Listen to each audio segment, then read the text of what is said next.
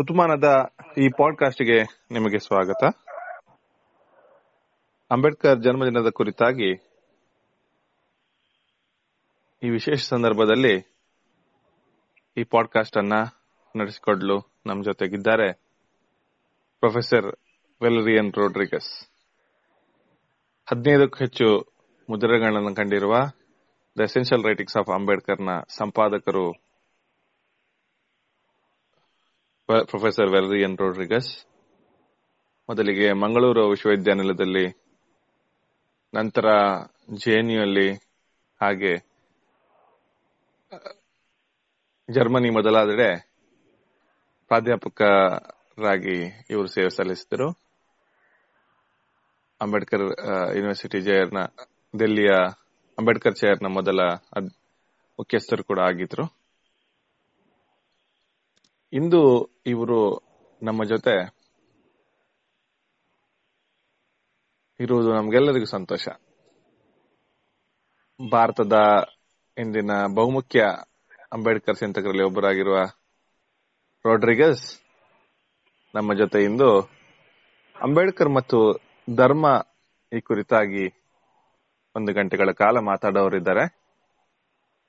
ಅಂಬೇಡ್ಕರ್ ಧರ್ಮವನ್ನ, ಅಂಬೇಡ್ಕರ್ ದೃಷ್ಟಿಯಲ್ಲಿ ಧರ್ಮದ ಪರಿಕಲ್ಪನೆ ಹೇಗಿತ್ತು, ಅಂಬೇಡ್ಕರ್ ತನ್ನ ಸಮಕಾಲೀನ ಧರ್ಮಗಳ ಅಂದರೆ ಕ್ರಿಶ್ಚಿಯನ್ ಆಗಲಿ, ಕ್ರಿಶ್ಚಿಯಾನಿಟಿ ಆಗಲಿ, ಇಸ್ಲಾಂ ಆಗಲಿ, ಉಳಿದ ಧರ್ಮಗಳನ್ನು ಹೇಗೆ ನೋಡಿದ್ರು, ಕೊನೆಗೆ ಅವರು ಬೌದ್ಧ ಧರ್ಮವನ್ನು ಸ್ವೀಕರಿಸುವಾಗ ಅದಕ್ಕೆ ಕೊಟ್ಟ ಕಾರಣಗಳೇನು, ಒಟ್ಟಾಗಿ ಅಂಬೇಡ್ಕರ್ ಅಲ್ಲಿ ಧರ್ಮದ ಅಂಬೇಡ್ಕರ್ ಧರ್ಮವನ್ನು ಹೇಗೆ ಗ್ರಹಿಸಿದ್ರು ಅನ್ನೋ ಕುರಿತಾಗಿ ಸುಮಾರು ಒಂದು ಗಂಟೆಗಳ ಕಾಲ ಮಾತಾಡ್ತಾರೆ. Over to you sir. Ambedkar ಅವರು, ಡಾಕ್ಟರ್ ಬಿ ಆರ್ ಅಂಬೇಡ್ಕರ್ ಅವರು, ಬಾಬಾ ಸಾಹೇಬ್ ಅಂಬೇಡ್ಕರ್ ಅವರು ಒಂದು ಬಹಳ ಧಾರ್ಮಿಕ ಪರಿವಾರದಿಂದ ಬರ್ತಾರೆ. ಇದು ನಾವು ಒಂದು ಮುಖ್ಯವಾಗಿ ನೋಡಬೇಕಾದ ವಿಷಯ. ಅವರ ತಂದೆ ಸಕ್ಪಾಲ್ ರಾಮ್ಜಿ ಅಥವಾ ರಾಮ್ಜಿ ಸಕ್ಪಾಲ್ ಬಹಳ ಧಾರ್ಮಿಕ ವ್ಯಕ್ತಿ. ಅವರ ಪೂರ್ವಜರನ್ನು ನಾವು ನೋಡಿದ್ರೆ ಒಂದು ವಿಶೇಷ ಧಾರ್ಮಿಕ ಒಲವು ನಮಗೆ ಕಂಡು ಬರ್ತದೆ. ಅವರ ಅಜ್ಜ ರಮಾನಂದಿ ಆಗಿದ್ರು ಮತ್ತು ಅವರ ಇಬ್ಬರು ಅಂಕಲ್ಸ್ ಅವರು ಕೂಡ ರಮಾನಂದಿ ಆಗಿದ್ರು. ಆದರೆ ರಾಮ್ಜಿ ಸಕ್ಪಾಲ್ ಮಾತ್ರ ರಮಾನಂದಿ ಆಗ್ಲಿಕ್ಕೆ ಒಪ್ಪಲಿಲ್ಲ ಮತ್ತು ಕಬೀರ್ ಪಂಥವನ್ನು ಸ್ವೀಕರಿಸಿದ್ರು. ಇದು ಅವರ ಹಿನ್ನೆಲೆಯಲ್ಲಿ ಆದ ಒಂದು ದೊಡ್ಡ ಘಟನೆ.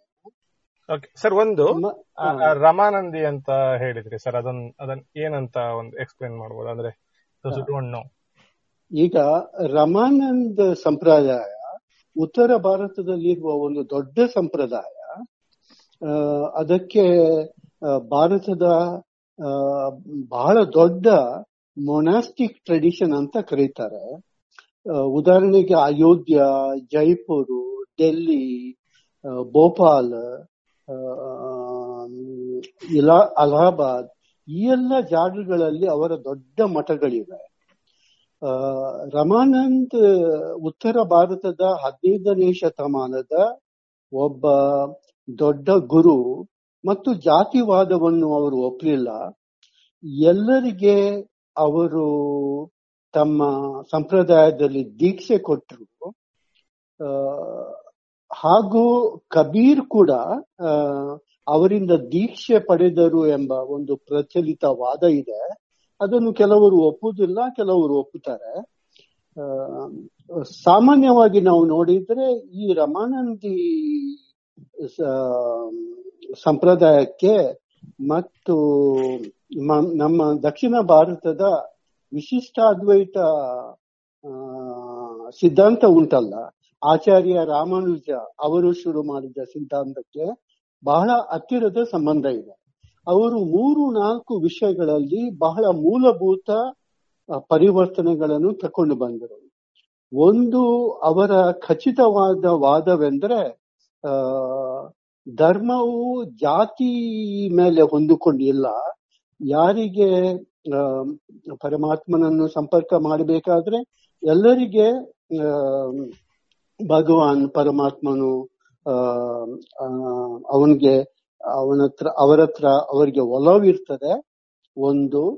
ಮತ್ತು ಸಾಮಾನ್ಯವಾಗಿ ಅವರೆಲ್ಲರೂ ಸಂಸ್ಕೃತ ಪ್ರಣಾಳಿಯನ್ನು ಬಿಟ್ಟು ಆ ವಿಶೇಷವಾಗಿ ರಮಾನಂದಿಯವರು ರಾಮ ರಾಮಾನುಜನ ಅನುಯಾಯಿಗಳು ಸಾಮಾನ್ಯವಾಗಿ ಅವರ ಮಠಗಳಲ್ಲಿ ಸಂಸ್ಕೃತವನ್ನು ಬಳಸಿದ್ರು.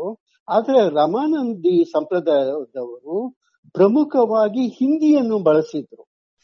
ಇದರಿಂದಾಗಿ ಅವರಿಗೆ ಸಾಮಾನ್ಯ ಆ ಜನಸಮುದಾಯಗಳೊಟ್ಟಿಗೆ ಸಂಪರ್ಕವನ್ನು ಬೆಳೆಸುವ ಸಾಧ್ಯತೆಗಳು ಸಾಕಷ್ಟು ಜಾಸ್ತಿ ಜಾಸ್ತಿ ಆದವು. ಈಗ ರಾಮ್ಜಿ ಸಕ್ಪಾಲ್ ರಮಾನಂದಿ ಪಂಥಕ್ಕೆ ಸೇರಲಿಲ್ಲ. ಯಾಕೆಂದ್ರೆ ಅವರ ಪ್ರಕಾರ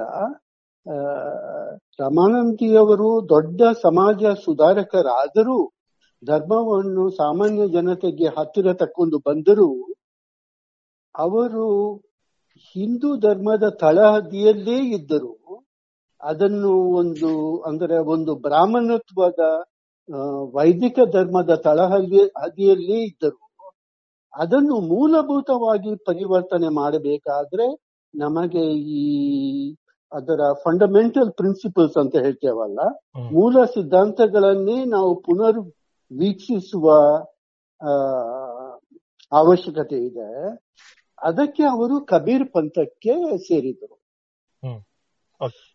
ಕಬೀರ್ ಪಂಥ ಕೂಡ ಅದರ ಅದರದ್ದು ಕೂಡ ಹಲವಾರು ಅದರ ಒಳಗೆ ಹಲವಾರು ಒಂದು ಸಬ್ ಸಂಪ್ರದಾಯಗಳು ಸಹ ಸಂಪ್ರದಾಯಗಳು ಇವೆ. ಆ ರಾಮ್ಜಿ ಸಕ್ಪಾಲಿಗೆ ಎದುರು ಕಟ್ಟಿದ್ದು ಈ ಬ್ರಿಟಿಷ್ ಸೈನ್ಯದಲ್ಲಿ ಅವರು ಈ ಧಾರ್ಮಿಕ ಮುಖಂಡರನ್ನು ಅಲ್ಲಿಯ ಧರ್ಮದ ಸೈನಿಕರ ಧರ್ಮದ ಬಳಕೆಗೆ ಪ್ರತಿ ಇದು ನೇಮಕ ಮಾಡ್ತಿದ್ರು. ಸಾಮಾನ್ಯವಾಗಿ ಬ್ರಾಹ್ಮಣರು ಇವರ ದಲಿತರ ಯಾವ ಧಾರ್ಮಿಕ ಕ್ರಿಯೆಗೆ ಕೂಡ ತಮ್ಮ ಇದನ್ನು ಬಳಸಲಿಕ್ಕೆ ಒಪ್ಲಿ ಒಪ್ಪುತ್ತಿರ್ಲಿಲ್ಲ. ಅದಕ್ಕಾಗಿ ಸಾಮಾನ್ಯವಾಗಿ ಹಲವರು ಮಹಾರ ಅಂದ್ರೆ ದಲಿತ ವರ್ಗದಿಂದ ಬಂದ ಸೈನಿಕರು ರಮಾನಂದ ಸಂಪ್ರದಾಯಕ್ಕೆ ಒಲವು ತೋರಿಸಿದ್ರು. ಆದ್ರೆ ಸಾಕಷ್ಟು ಜನರು ಕಬೀರ್ ಪಂಥವನ್ನು ಕೂಡ ಸೇರಿ ಸ್ವೀಕರಿಸಿದ್ರು. ಈಗ ಅಂಬೇ ರಾಮ್ಜಿ ಸಕ್ಪಾಲ್ ಒಪ್ಪಿದ್ದು ಈ ಸೈನ್ಯದಿಂದ ಬ್ರಿಟಿಷ್ ಸೈನ್ಯದ ಮುಖಾಂತರ ಬಂದ ಒಂದು ಕಬೀರ್ ಪಂಥ. ಅದಕ್ಕೆ ಅದಕ್ಕೆ ಒಂದು ಧಾರ್ಮಿಕ ಒಂದು ವಿಶಿಷ್ಟವಾದ ತಳಹದಿ ಇದೆ. ಏನ ಏನಾಯ್ತಂದ್ರೆ ಅಂಬೇಡ್ಕರರು ದೊಡ್ಡ ಇದರ ಮಟ್ಟಕ್ಕೆ ಮನೆಯಲ್ಲಿ ಅವರ ಇದು ಮಾಡ್ಲಿಕ್ಕೆ ಹೋಗ್ಲಿಲ್ಲ, ಪ್ರಾಕ್ಟೀಸ್ ಮಾಡ್ಲಿಕ್ಕೆ. ಆದ್ರೆ ತಂದೆ ಇವರ ತಂದೆ ಬಹಳ ಬಹಳ ಪರ್ಸುವೇಡ್ ಮಾಡಿ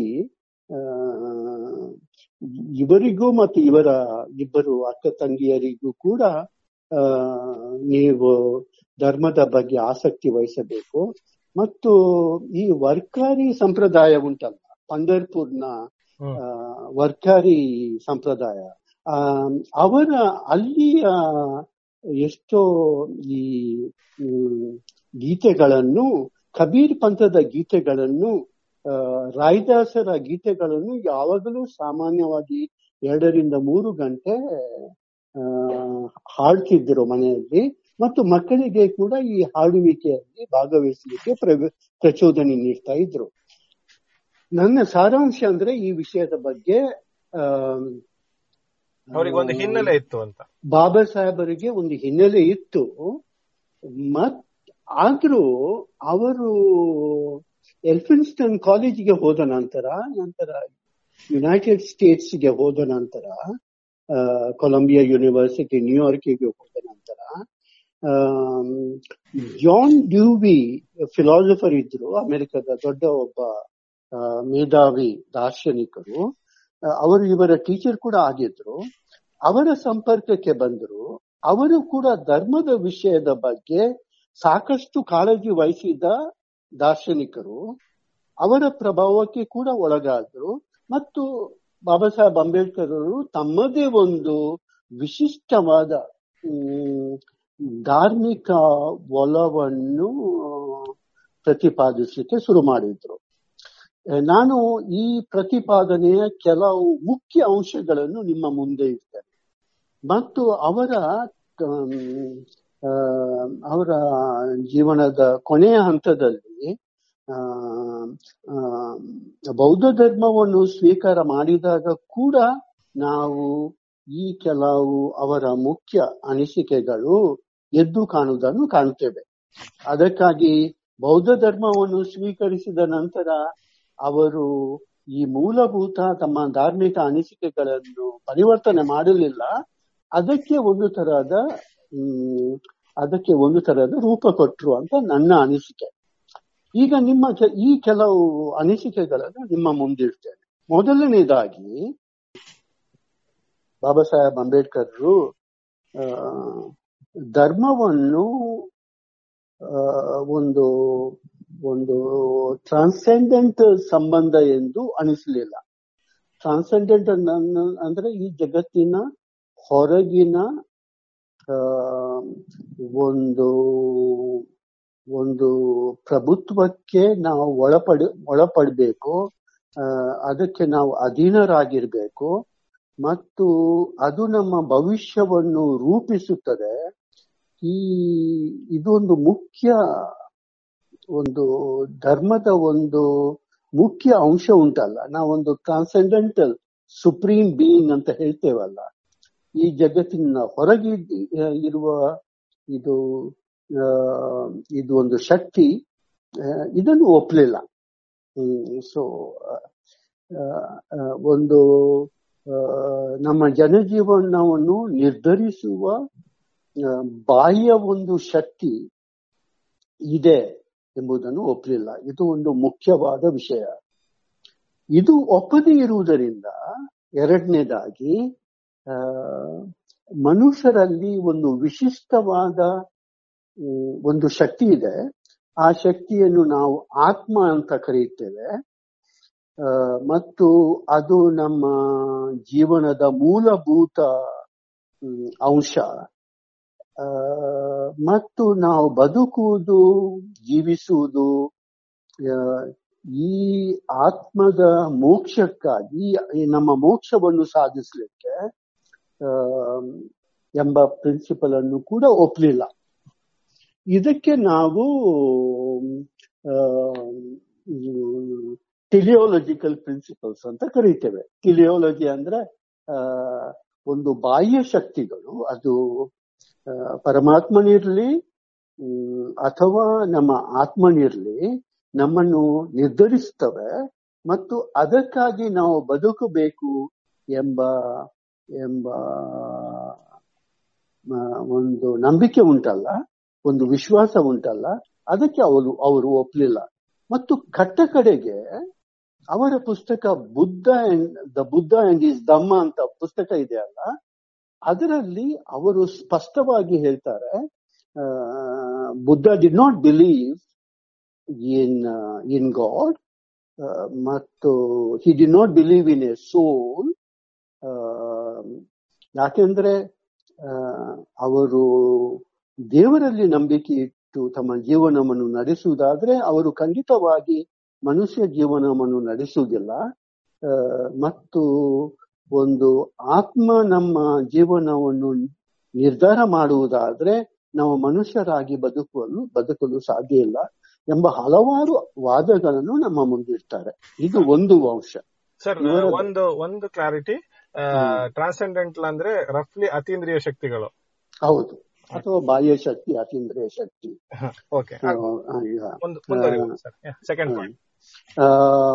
ಎರಡನೇದ್ದು ಅನಿಸಿಕೆ ಅಂದ್ರೆ ಅವರ ಪ್ರಕಾರ ಧರ್ಮವು ಮಾನವ ಸಂಬಂಧಗಳನ್ನು ನಿರ್ಧರಿಸುವ ಒಂದು ಒಂದು ನೆಲೆ, ಒಂದು ಶಕ್ತಿ ಎಂತೂ ಅವರು ಪ್ರ ಅದಕ್ಕಾಗಿ ಅವರು ಅವರ ಪ್ರಕಾರ ಧರ್ಮ ಅಂದ್ರೆ ಮೊರಾಲಿಟಿ ಅಂತ ಹಲವಾರು ಕಡೆಯಲ್ಲಿ ಅವರು ಪ್ರತಿಪಾದನೆ ಮಾಡ್ತಾರೆ. ಬುದ್ಧ ಅಂಡ್ ಧಮ್ಮ ಈ ಇದರಲ್ಲಿ ಇದರಲ್ಲಿ ಅವರು ಬಹಳಷ್ಟು ಇದನ್ನು ಒಂದು ಮುಖ್ಯ ಸಂದೇಶ ಅಂತ ಭಗವಾನ್ ಬುದ್ಧರ ಬಾಯಿಂದಲೇ ಈ ಈ ವಿಷಯವನ್ನು ಹೊರಗಿಡ್ತಾರೆ. ಈಗ ಅವರ ಪ್ರಕಾರ ಆ ಮೊರಾಲಿಟಿ ಅಂದ್ರೆ ನಾವು ಸುಮ್ಮನೆ ಕೆಲವು ನೀತಿ ವಾಕ್ಯಗಳಂತ ಹೇಳುವ ಸಾಧ್ಯತೆ ಇಲ್ಲ ಸಾಧ್ಯ ಅಲ್ಲ. ಮೊರಾಲಿಟಿ ಅಂದ್ರೆ ಬಾಬಾ ಸಾಹೇಬರ ಪ್ರಕಾರ ಆ ಮನುಷ್ಯ ಸಂಬಂಧಗಳನ್ನು ಎತ್ತಿ ಮತ್ತು ಪ್ರತಿಯೊಬ್ಬರಿಗೆ ತಮ್ಮ ತಮ್ಮ ಪರ್ಫೆಕ್ಷನ್ ದಾರಿ ತೋರಿಸುವ ಒಂದು ನೆಲೆ, ಒಂದು ಶಕ್ತಿ. ಮತ್ತು ಅದರಿಂದಾಗಿ ಅದು ಕೇವಲ ಮಾನವ ಸಂಬಂಧಗಳನ್ನು ಮಾತ್ರವಲ್ಲ, ಮನುಷ್ಯನ ಸಂಬಂಧವನ್ನು ತನ್ನ ಒಳಗಿನ ತನ್ನ ಒಳಗೆ ಕೂಡ ಮತ್ತು ತನ್ನ ಹೊರಗಿನ ಜಗತ್ತಿನೊಡನೆ ಕೂಡ ರೂಪಿಸುತ್ತದೆ. Morality decides not nearly human relations, that is the relations between man and man, but also the relationship within man with himself, matto uh, the relation with the outside world. Uh, so ಕೆಲವೊಮ್ಮೆ ಕೆಲವರು ಹೇಳ್ತಾರೆ ಬಾಬಾ ಸಾಹೇಬ್ ಅಂಬೇಡ್ಕರ್ ಅಲ್ಲಿ ecological principles ನಮಗೆ ಕಂಡು ಬರುವುದಿಲ್ಲ ಅಂತ. ಬಾಬಾ ಸಾಹೇಬರ್ ಅಂಬೇಡ್ಕರ್ ಅಲ್ಲಿ ecological principal ಖಂಡಿತ ಕಂಡು ಬರ್ತದೆ, ಅದು ಒಂದು ಸಿದ್ಧಾಂತದ ಹಿನ್ನೆಲೆಯಲ್ಲಿ ಬರ್ತದೆ. ಮನುಷ್ಯನು ತನ್ನ ಜೀವನವನ್ನು ರೂಪಿಸಬೇಕಾದ್ರೆ ಅದು ಪ್ರಕೃತಿಯೊಡನೆ ಒಂದು ಸಂಬಂಧವನ್ನು ಅವನು ಮುಖ್ಯವಾಗಿ ಮುಂದುವರಿಸಬೇಕಾಗ್ತದೆ. ಎರಡನೇ ನೆಲೆ. ಮೂರನೇ ನೆಲೆ ಅಂದ್ರೆ ಬಾಬಾ ಸಾಹೇಬ್ ಅಂಬೇಡ್ಕರ್ ಅಲ್ಲಿ ಧರ್ಮದ ಮುಖ್ಯ ನೆಲೆ ಅಂದ್ರೆ ಧರ್ಮ ಇದ್ರೆ ಮಾತ್ರ ನಾವು ನಮ್ಮ ಹಕ್ಕು ಬಾಧ್ಯತೆಗಳನ್ನು ಹಕ್ಕೊತ್ತಾಯಗಳನ್ನು ಮುಂದುವರಿಸಲಿಕ್ಕೆ ಸಾಧ್ಯ ಇದೆ. ಇಲ್ಲದಿದ್ರೆ ನಾವೇನು ಹಕ್ಕು ಅಂತ ಕರೀತೇವಲ್ಲ, ಅಧಿಕಾರಗಳು ಅಂತ ಕರೀತೇವಲ್ಲ, ಅದು ಒಮ್ಮನೆ ಮೇಲೆ ಬಂದು ನಂತರ ಜಾರಿ ಹೋಗ್ತದೆ. ಒಂದು ನೈತಿಕತೆ ಇದ್ದರೆ ಮಾತ್ರ, ನಮ್ಮ ನೈತಿಕ ನೆಲೆ ಇದ್ದರೆ ಮಾತ್ರ ನಾವು ಹಕ್ಕುಗಳನ್ನು ಕೂಡ ಸಮರ್ಥಿಸಿ ಅದನ್ನು ಕ್ರೋಢೀಕರಿಸಿ ಮುಂದುವರಿಸುವ ಸಾಧ್ಯತೆ ಉಂಟು ಅಂತ. So morality becomes the foundational basis of human life. ಅದಕ್ಕಾಗಿ ನೈತಿಕತೆ ಇಲ್ಲದ ರಾಜಕೀಯ ಖಂಡಿತವಾಗಿ ಆ ರಾಜಕೀಯಕ್ಕೆ ರಾಜಕೀಯ ಒಂದು ಪ್ರಿನ್ಸಿಪಲ್ಡ್ ಆಗಿ, ಒಂದು ಶಿಸ್ತುಬದ್ಧವಾಗಿ ನಡೆಯುವ ಸಾಧ್ಯತೆ ಇಲ್ಲ. ಸಾಂಸ್ಥಿಕ ಸಂಬಂಧಗಳು ಕೂಡ ಅಂಥದ್ದು ಸಂಬಂಧಗಳು ನಡೆಯುವ ಸಾಧ್ಯತೆ ಇಲ್ಲ. ಈಗ ಕೆಲ ಇಲ್ಲಿ ಒಂದು ಮುಖ್ಯ ಪ್ರಶ್ನೆ ನಮಗೆ ಎದ್ದು ಬರ್ತದೆ. ಬಾಬಾ ಸಾಹೇಬರು ಅತೀಂದ್ರಿಯ ಬಾಹ್ಯ ಶಕ್ತಿಗಳನ್ನು ಒಪ್ಪುವುದಿಲ್ಲ, ಆತ್ಮ ಎಂಬ ಶಕ್ತಿಯನ್ನು ಒಪ್ಪುವುದಿಲ್ಲ, ಆದರೆ ನೈತಿಕತೆಯನ್ನು ಹೇಗೆ ಒಪ್ಪಿಕೊಳ್ತಾರೆ ಅಂತ. ಈಗ ಅಂದ್ರೆ ಅಬ್ಸಲ್ಯೂಟ್ ನೈತಿಕತೆಯನ್ನು ಹೇಗೆ ಒಪ್ಪಿಕೊಳ್ತಾರೆ ಅಂತ. ಬಾಬಾ ಸಾಹೇಬರು ಅಬ್ಸಲ್ಯೂಟ್ ಸಂಬಂಧಗಳನ್ನು ಯಾವಾಗಲೂ ಒಪ್ಪಿಕೊಳ್ಳಿಲ್ಲ, ಆದರೆ ನೈತಿಕತೆ ಅವರ ಪ್ರಕಾರ ಒಂದು ಏನೋ ಒಂದು ಫ್ರೇಮ್, ಅಂದ್ರೆ ನಾವು ಮನುಷ್ಯರಾಗಬೇಕಾದ್ರೆ ಆ ಚೌಕಟ್ಟು, ಆ ಚೌಕಟ್ಟು ಇಲ್ಲದಿಲ್ಲದಿದ್ರೆ ನಾವು ಮನುಷ್ಯರಾಗಿ ಬೆಳೆಯುವ ಸಾಧ್ಯತೆ ಇಲ್ಲ, ಮಾನವ ಸಂಬಂಧಗಳನ್ನು ಕೂಡ ಬೆಳೆಯುವ ಬೆಳೆಸುವ ಸಾಧ್ಯತೆ. ಸ್ಟೇಟ್ ಕೆನಾಟ್ ಟೀಚ್ ಮೊರಾಲಿಟಿ ಅಂತಾರಲ್ಲ. ಹೌದು, ಹೌದು, ಆದ್ರೆ state has a moral dimension, ಅದಕ್ಕೆ ನಾನು ನಂತರ ಬರ್ತೇನೆ. ನಾಲ್ಕನೇದಾಗಿ ಬಾಬಾ ಸಾಹೇಬ್ ಅಂಬೇಡ್ಕರ್ ಪ್ರಕಾರ ಹಾಗಾದ್ರೆ ಮನುಷ್ಯನಿಗೆ ಒಂದು ಒಂದು ತನ್ನದೇ ಜಗತ್ತಿನ ಹೊರಗೆ ಬದುಕು ಇಲ್ಲದಿದ್ರೆ ಮತ್ತು ಮನುಷ್ಯನ ಬದುಕು ನಿಜವಾಗಿ ಈ ಜಗತ್ತಿನಲ್ಲೇ ಇದ್ರೆ ಆ ಅವನ ಜೀವನದ ಗುರಿ ಏನು? ಆ ಪ್ರತಿಯೊಬ್ಬರು ಯಾವ ತಮ್ಮ ಜೀವನದ ಗುರಿಯನ್ನು ಹೇಗೆ ಪ್ರತಿಪಾದಿಸಬೇಕು? ಯಾಕಂದ್ರೆ ಸಾಮಾನ್ಯವಾಗಿ ನಾವು ಒಂದು ಧರ್ಮಕ್ಕೆ ಸೇರಿದ್ದಿದ್ರೆ ನಾವು ನಮ್ಮ ಜೀವನಕ್ಕೆ ಒಂದು ಗುರಿ ಇದೆ, ಆ ಗುರಿಯನ್ನು ನಾವು ನಮ್ಮ ಜೀವನದ ಒಂದು ಮುಖ್ಯ ದಿಸೆಯನ್ನಾಗಿ ಮಾಡಬೇಕಂತ ನಾವು ವಾದಿಸುತ್ತೇವೆ. ಅವರು ಅದಕ್ಕೆ ಒಪ್ಪೋದಿಲ್ಲ. ಹಾಗಾದ್ರೆ ನಮ್ಮ ಜೀವನದ ಮುಖ್ಯ ಗುರಿ ಏನು? ಅವರ ಪ್ರಕಾರ ನಮ್ಮ ಜೀವನದ ಮುಖ್ಯ ಗುರಿ ಸೆಲ್ಫ್ ಪರ್ಫೆಕ್ಷನ್ ಅಂತ ಹೇಳ್ತಾರೆ ಅವರು. ಆ ನಾವು ನಮ್ಮ ಜೀವನವನ್ನೇ ಸಾರ್ಥಕಗೊಳಿಸುವುದು ನಮ್ಮ ಜೀವನದ ಮುಖ್ಯ ಗುರಿ ಆ ಅಂತ. ಈ ಸಾರ್ಥಕತೆಯ ಬಗ್ಗೆ ನಾನು ಸ್ವಲ್ಪ ಬಹುಶಃ ನಂತರ ಹೇಳ್ತೇನೆ. ಆದ್ರೆ ಸದ್ಯಕ್ಕೆ ಆ ನಮ್ಮ ಜೀವನದಲ್ಲಿ ಸಾರ್ಥಕತೆಯನ್ನು ಸಾಧಿಸುವುದು ಸಾಧಿಸಬೇಕಾದ್ರೆ ನಮ್ಮಲ್ಲಿ ಕೆಲವು ವಿಶಿಷ್ಟ ಗುಣಗಳಿವೆ. ಅದಕ್ಕಾಗಿ ಅವರಿಗೆ ಸಾಂಖ್ಯ ಸಿದ್ಧ ಸಿದ್ಧಾಂತದ ಮೇಲೆ ಬಹಳಷ್ಟು ವಿಶ್ವಾಸ ಇತ್ತು. ನಮ್ಮಲ್ಲಿ ಕೆಲವು ವಿಶಿಷ್ಟ ಗುಣಗಳಿವೆ, ಆ ವಿಶಿಷ್ಟ ಗುಣಗಳನ್ನು ಸಾಧಿಸುವುದೇ ಮತ್ತು ಇತರ ಇತರರಿಗೆ ಬೇರೆಯವರಿಗೆ ತಮ್ಮ ತಮ್ಮ ಗುಣಗಳನ್ನು ಸಾಧಿಸಲಿಕ್ಕೆ ಸಹಾಯ ಹಸ್ತ ನೀಡುವುದೇ ನಮ್ಮ ಜೀವನದ ಮುಖ್ಯ ಗುರಿ ಅಂತ ಅವರು ಹೇಳ್ತಾರೆ. ಮೂರ್ ನಾಲ್ಕು ಐದನೇದಾಗಿ ಅವರು ಕರ್ಮ ಸಿದ್ಧಾಂತವನ್ನು ಒಪ್ಪುವುದಿಲ್ಲ ಆ ಮತ್ತು ಧರ್ಮದ ಬೇರೆ ಒಂದು ಪರಿಭಾಷೆಯನ್ನು ನಮ್ಮ ಮುಂದೆ ಇಡ್ತಾರೆ. ಈಗ ಕರ್ಮ ಸಿದ್ಧಾಂತದ ಮುಖ್ಯ ಅಡಿಪಾಯ ಏನು? ಕರ್ಮ ಸಿದ್ಧಾಂತ ಅಂದ್ರೆ ನಾವು ಕರ್ಮ ಸಿದ್ಧಾಂತ ಹೇಳುವುದಂದ್ರೆ ನಾವು ಈವನ್ ಈ ನಮ್ಮ ಜೀವನದಲ್ಲಿ ಏನು ಹೌದು ನಮ್ಮ ಜೀವನದಲ್ಲಿ ಏನು ಕರ್ಮವನ್ನು ಸಾಧಿಸುತ್ತೇವೋ ಅದರ ಪ್ರತಿಫಲ ನಮಗೆ ಪುನರ್ಜನ್ಮದಲ್ಲಿ ಸಿಗ್ತದೆ.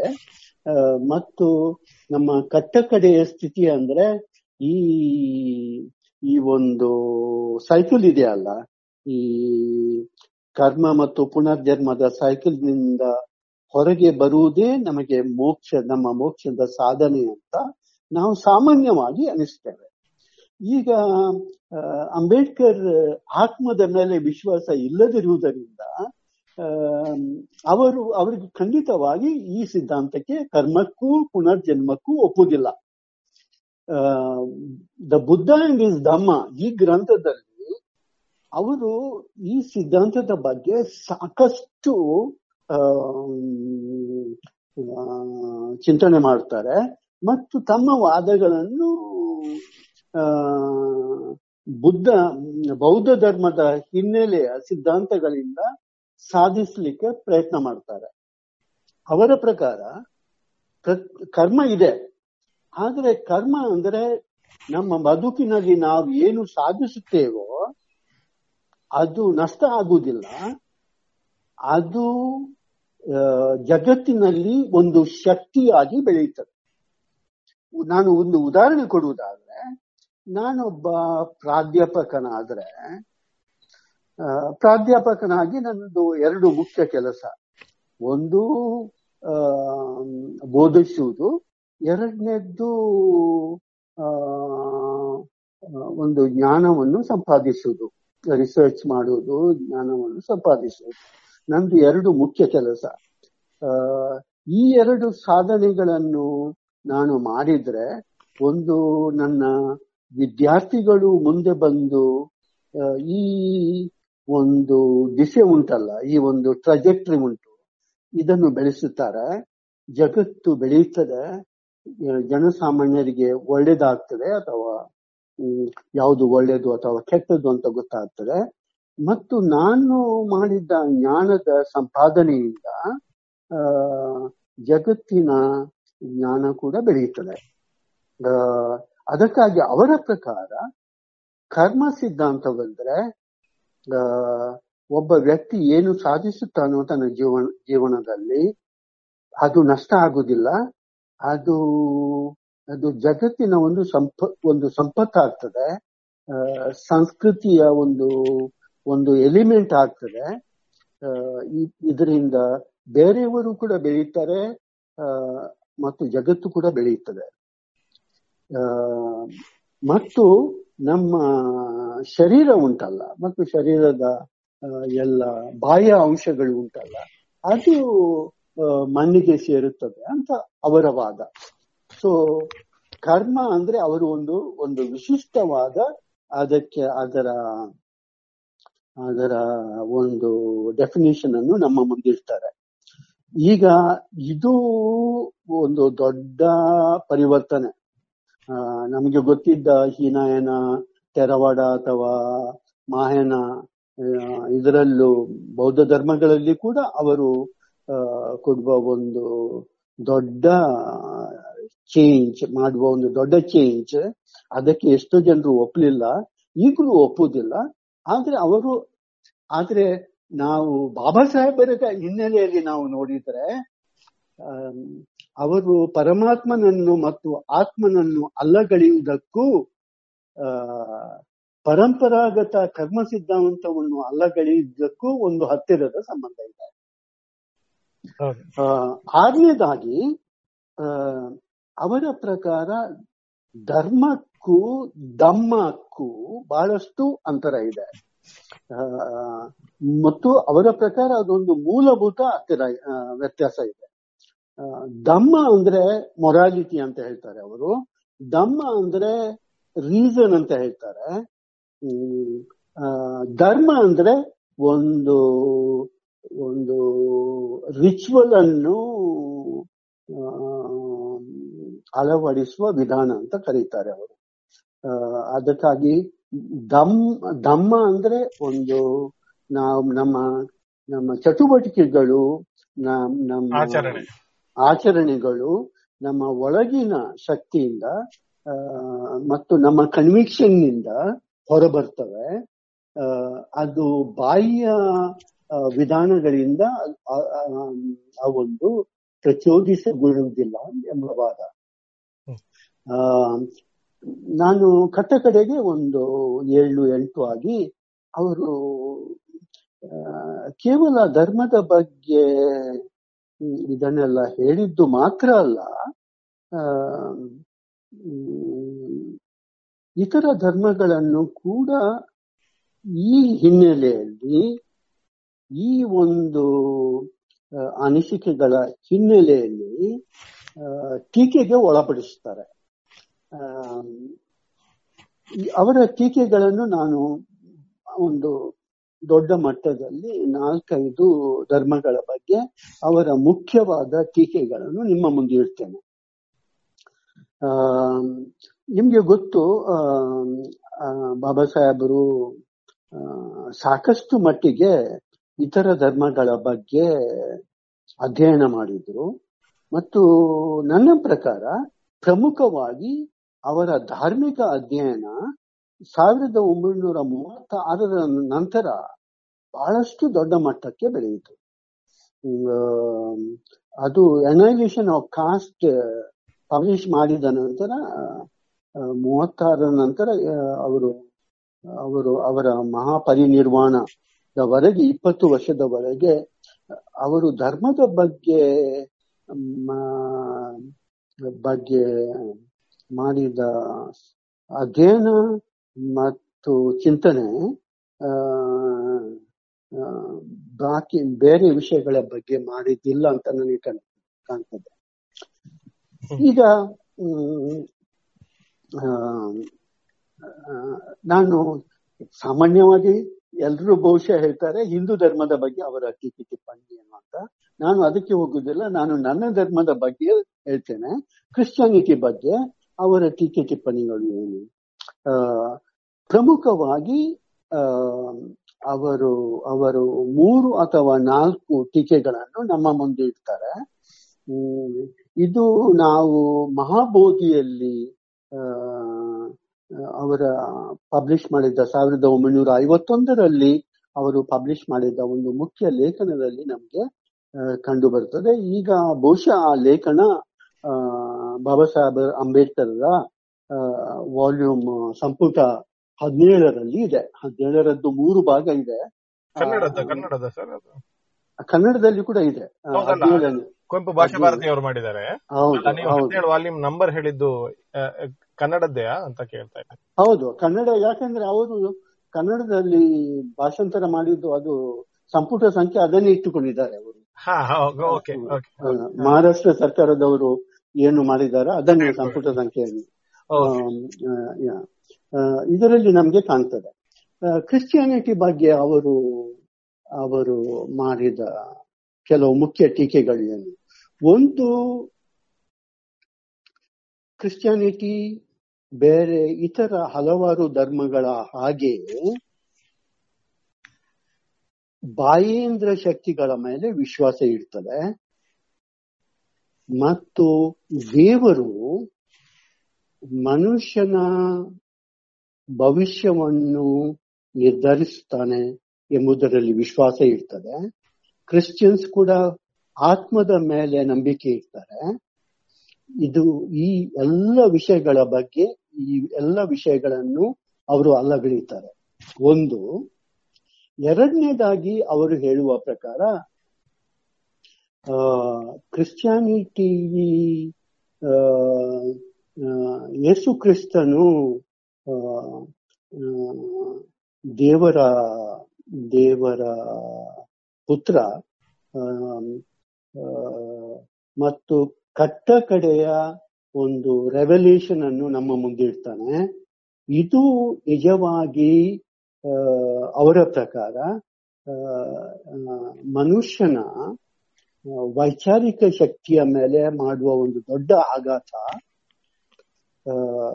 ಮತ್ತು ಇದರ ನಂತರ ನಾವು ಧಾರ್ಮಿಕ ಮಟ್ಟವನ್ನು ಇದಕ್ಕಿಂತ ಮೇಲೆ ಏರಿಸುವ ಸಾಧ್ಯತೆ ಇಲ್ಲ ಎಂಬುದನ್ನು ಅವರು ಒಪ್ಪಿಕೊಳ್ಳುವುದಿಲ್ಲ, ಎರಡನೇದಾಗಿ. ಮೂರನೇದಾಗಿ, ಕ್ರಿಶ್ಚಿಯಾನಿಟಿ ಮೇಲೆ ಅವರು ಮಾಡುವ ಒಂದು ದೊಡ್ಡ ಆಘಾತ ಅಂದ್ರೆ ಒಂದು ತಾತ್ವಿಕ ಸಿದ್ಧಾಂತ. ಆ ತಾತ್ವಿಕ ಸಿದ್ಧಾಂತನ ಎಷ್ಟು ಎಷ್ಟರವರೆಗೆ ನಾವು ಒಂದು ಬಾಹ್ಯ ಶಕ್ತಿಯ ಆಧಿಪತ್ಯದಲ್ಲಿ ಇರುತ್ತೇವೋ ಅಷ್ಟರವರೆಗೆ ನಾವು ನಮ್ಮ ಶಕ್ ನಮ್ಮ ಶಕ್ತಿ ಅಂದ್ರೆ ಅಂದ್ರೆ ಮನುಷ್ಯನ ಶಕ್ತಿ ಕುಂಠಿತವಾಗಿ ಇರ್ತದೆ. ಮನುಷ್ಯನು ನಿಜವಾಗಿ ಬೆಳೆಯಬೇಕಾದ್ರೆ ಬಾಹ್ಯ ಶಕ್ತಿಗಳನ್ನು ಹೊರಗಿ ಬಾಹ್ಯ ಶಕ್ತಿಯನ್ನು ಅಲ್ಲಗಳೆದು ಬೆಳೆಯಬೇಕಾಗ್ತದೆ. ಆ ಮೂರನೇ ಮೂರನೇದ್ದು ಮತ್ತು ನಾಲ್ಕನೇದ್ದು ಅವರ ಟೀಕೆ ಅಂದ್ರೆ ಕ್ರಿಶ್ಚಿಯಾನಿಟಿ ಬಗ್ಗೆ. ಆ ಕ್ರಿಶ್ಚಿಯಾನಿಟಿ ಬೆಳೆದ ರೀತಿ, ಜಗತ್ತಿನಾದ್ಯಂತ ಬೆಳೆದ ರೀತಿ ಮತ್ತು ಎಷ್ಟೋ ಕಡೆ ಕ್ರಿಶ್ಚಿಯಾನಿಟಿ ಬಹಳ ಕೀಳಮಟ್ಟದ ಶಕ್ತಿಗಳೊಟ್ಟಿಗೆ ಪ್ರಭುತ್ವದೊಡ್ಡಿಕೆ ಒಪ್ಪಂದ ಮಾಡಿ ಬೆಳೆಯಿತು. ಎಷ್ಟೋ ಜನರನ್ನು, ಜನಾಂಗಗಳನ್ನೇ ನಿರ್ಮೂಲಗೊಳಿಸಿತು. ಮತ್ತು ವಸಾಹತುಗೆ ಮತ್ತು ಕ್ರಿಶ್ಚಿಯಾನಿಟಿಗೆ ಕೂಡ ಹತ್ತಿರದ ಸಂಬಂಧವಿದೆ ಅಂತ. ಮತ್ತು ಐದು ಲಾಸ್ಟ್ ಕ್ರಿಟಿಸಿಸಮ್ ಹೇಳ್ತೇನೆ ನಾನು. ಅವರು ಹೇಳಿದ್ದು, ಭಾರತದಲ್ಲಿ ಕ್ರಿಶ್ಚಿಯಾನಿಟಿ ಒಂದು ಒಂದು ರೆವಲ್ಯೂಷನರಿ ಸಿದ್ಧಾಂತವನ್ನು ತಕೊಂಡು ಬರುವ ಸಾಧ್ಯತೆ ಇತ್ತು, ಆದ್ರೆ ಅದು ಏನು ಮಾಡಿತ್ತಂದ್ರೆ ಅದು ಜಾತಿವಾದದೊಟ್ಟಿಗೆ ಒಂದು ಒಂದು ಒಪ್ಪಂದ ಮಾಡಿ ಜಾತಿಯನ್ನು ಅಲ್ಲಗಳೆಯಲಿಲ್ಲ. ಕ್ರಿಶ್ಚಿಯಾನಿಟಿಯಲ್ಲಿ ಕೂಡ ಜಾತಿ ಜಾತಿ ಅದೇ ರೀತಿ ಅದೇ ರೀತಿ ಇದೆ ಇನ್ನು ಕೂಡ. ಆದ್ರೆ ಒಂದು ವಿಷಯದಲ್ಲಿ ಮಾತ್ರ ಹ್ಮ್ ವೈದಿಕ ಧರ್ಮಕ್ಕೂ ಇದಕ್ಕೂ ಇರುವ ವ್ಯತ್ಯಾಸ ಅಂದ್ರೆ ಕ್ರಿಶ್ಚಿಯಾನಿಟಿ ಕಾಸ್ಟಿಗೆ ಒಂದು ಧಾರ್ಮಿಕ ನೆಲೆ ಕೊಡುತ್ತಾ ಇಲ್ಲ, ಆದ್ರೆ ಧರ್ಮವನ್ನು ಅಲಗಳೆಯಲಿಲ್ಲ ಅಂತ ಹೇಳ್ತಾರೆ. ಈಗ ಇಸ್ಲಾಂ ಬಗ್ಗೆ ಅವರ ಎರಡು ಮೂರು ತಾತ್ವಿಕ ಸಿದ್ಧಾಂತ ಹೇಳ್ತೇನೆ ನಿಮ್ಗೆ. ಬೇರೆ ವಿಷಯಗಳ ಬಗ್ಗೆ ಸಾಕಷ್ಟು ಅವರು ಬರೆದಿದ್ದಾರೆ. ವಿಶೇಷವಾಗಿ ಎರಡು ಮೂರು ಕಡೆ, ಒಂದು Pakistan or partition of India, ನಾನು ಒಂದ್ ಸಾವಿರದ ಒಂಬೈನೂರ ನಲ್ವತ್ತರಲ್ಲಿ ಅವರು ಒಂದು ಪುಸ್ತಕ ಬರೆದ್ರು, ಥಾಟ್ಸ್ ಆನ್ ಪಾಕಿಸ್ತಾನ್ ಅಂತ. ಮುಸ್ಲಿಂ ಲೀಗಿನ ಲಾಹೋರ್ ರೆಸೊಲ್ಯೂಷನ್ ನಂತರ ಒಂದು ಎಂಟು ತಿಂಗಳ ಒಳಗೆ ಅವರು ಆ ಪುಸ್ತಕ ಬರೆದರು. ಅದರಲ್ಲಿ ಅವರು ಇಸ್ಲಾಮಿನ ಬಗ್ಗೆ ಸಾಕಷ್ಟು ಬರೀತಾರೆ. ನಾನು ದೊಡ್ಡ ಮಟ್ಟಕ್ಕೆ ಅದರ ಬಗ್ಗೆ ಮಾತಾಡ್ಲಿಕ್ಕೆ ಹೋಗ್ತಾ ಇಲ್ಲ. ಅದು ಎರಡು ಮೂರು ವಿಷಯ. ಒಂದು, ನಾನು ಕ್ರಿಶ್ಚಿಯಾನಿಟಿಗೆ ಹೇಳಿದ ಹಾಗೆ ಅವರು ಒಂದು ಅತೀಂದ್ರಿಯ ಶಕ್ತಿ ಇದೆ, ಅದು ಒಂದೇ ಶಕ್ತಿ. ಅಂದ್ರೆ ನಾವು ಇಸ್ಲಾಂನಲ್ಲಿ ಅದಕ್ಕೆ ಪ್ರಿನ್ಸಿಪಲ್ ಆಫ್ ತಾವೀದ್ ಅಂತ ಹೇಳ್ತೇವೆ. One God, there is no other God except one God. ಅದಕ್ಕೆ ಅವರು ಹೇಳುತ್ತ. ಮತ್ತು ಈ ಬಾಹ್ಯ ಶಕ್ತಿ ನಮ್ಮ ಜೀವನವನ್ನು ನಿರ್ಮಾಣ ನಿರ್ದೇಶ್ ನಿರ್ದೇಶಿಸುತ್ತದೆ ಎಂಬ ಎಂಬ ವಿಷಯವನ್ನು ಅಲಗಳಿದ್ದಾರೆ. ಇದಕ್ಕೆ ಮತ್ತು ಕ್ರಿಶ್ಚಿಯಾನಿಟಿ ಮಾಡುವ ಅವರ ಟೀಕೆ ಒಂದೇ. ಎರಡನೇದಾಗಿ ಇಸ್ಲಾಮಿನ ಎರಡು ಮುಖ್ಯ ತತ್ವ ಅಂದ್ರೆ ಫೈನಾಲಿಟಿ ಆಫ್ ಪ್ರಾಫಿಟ್ ಅಂತ ಹೇಳ್ತೇವೆ ನಾವು. ಅಂದ್ರೆ ನಾವು ಕುರಾನ್ನಲ್ಲಿ ಇವರ ರೆವಲ್ಯೂಷನ್ ಉಂಟಲ್ಲ, ಅದರ ಬೆಳವಣಿಗೆ ಆಗುವ ಸಾಧ್ಯತೆ ಇಲ್ಲ. ಅದು ಕಟ್ಟ ಕಡೆಯ ಬೆಳವಣಿಗೆ. ಅದಕ್ಕೆ ನಾವು finality finality of the prophet ಅಂತ ಕರೀತೇವೆ. ಯಾರು ಕೂಡ ಪ್ರವಾದಿ ಮೊಹಮ್ಮದ್ ಇವರ ನಂತರ ಪ್ರವಾದಿ ಅಂತ ಹೇಳುವ ಸಾಧ್ಯತೆ ಇಲ್ಲ. ಮತ್ತು ಆ ಸಾಧ್ಯತೆ ಯಾರಾದ್ರೂ ತಾವು ಪ್ರವಾದಿ ಅಂತ ಹೇಳಿದ್ರೆ ಮತ್ತು ಕುರಾನನ್ನು ನಾನು ರಿವೈಸ್ ಮಾಡ್ತೇನೆ ಅಂತ ಹೇಳಿದ್ರೆ ಅದು ನಿಜವಾಗಿ ಅದಕ್ಕೆ ಅದನ್ನು ಯಾವ ಬಿಲೀವಿಂಗ್ ನಂಬಿಕೆ ಉಳ್ಳ ಮುಸ್ಲಿಂ ಒಪ್ಪುದಿಲ್ಲ, ಮಾನ್ಯತೆ ಮಾಡುವುದಿಲ್ಲ ಅದನ್ನು. ಅದಕ್ಕೆ ಬಾಬಾ ಸಾಹೇಬ್ ಅಂಬೇಡ್ಕರ್ ಹೇಳ್ತಾರೆ, ಇದು ಕೂಡ ಅಂದ್ರೆ ನಾವು ಹಿಂದೆ ನಮ್ಮ ಹಿಂದೆ ಏನು ತತ್ವ ಉಂಟು ಕೊಟ್ಟಿದಾರಲ್ಲ, ಅದು ಕೂಡ ನಮ್ಮ ಮುಂದಿನ ನಮ್ಮ ಜೀವನ ಜೀವನವನ್ನು ನಿರ್ದೇಶಿಸುತ್ತದೆ. ಅದು ನಮ್ಮ ವಿಶಿಷ್ಟವಾಗಿ ಮಾನವನ ಒಂದು ಶಕ್ತಿ ಇದೆ ಅಲ್ಲ, ಫ್ರೀಡಮ್ ಅಂತ. ಒಂದು ಫ್ರೀಡಮ್, ಒಂದು ಕ್ರಿಯೇಟಿವ್ ಶಕ್ತಿ. ನಾವು ಒಂದು ಕೊಟ್ಟ ಸಿದ್ಧಾಂತವನ್ನು ಪುನರ್ ವಿಮರ್ಶಿಸುವ ಸಾಧ್ಯತೆ ಉಂಟು. ಇಸ್ಲಾಂ ಈ ಸಾಧ್ಯತೆಯನ್ನು ಅಲ್ಲಗಳೆಯುತ್ತದೆ ಅಂತ. ಮೂರನೇದಾಗಿ, ಇಸ್ಲಾಂ ಬೆಳೆದ ಬಗ್ಗೆ ಅವರಿಗೆ, ಕ್ರಿಶ್ಚಿಯಾನಿಟಿ ಬೆಳೆದ ಹಾಗೆ ಇಸ್ಲಾಂ ಬೆಳೆದ ಬಗ್ಗೆ ಕೂಡ ಅವರಿಗೆ ಅವರಿಗೆ ಸಾಕಷ್ಟು ಇದರ ಬಗ್ಗೆ ರಿಸರ್ವೇಶನ್ಸ್ ಇತ್ತು. ಈ ರಿಸರ್ವೇಶನ್ ಅಂದ್ರೆ ನೀವು ನಮ್ಮ ಧರ್ಮಕ್ಕೆ ಒಪ್ಪದಿದ್ರೆ ನೀವು ಹೊರಗಿನವರು, ನೀವು ನಾವು ನಿಮ್ಮನ್ನು ಒಳಗಿಡುವಂತಿಲ್ಲ.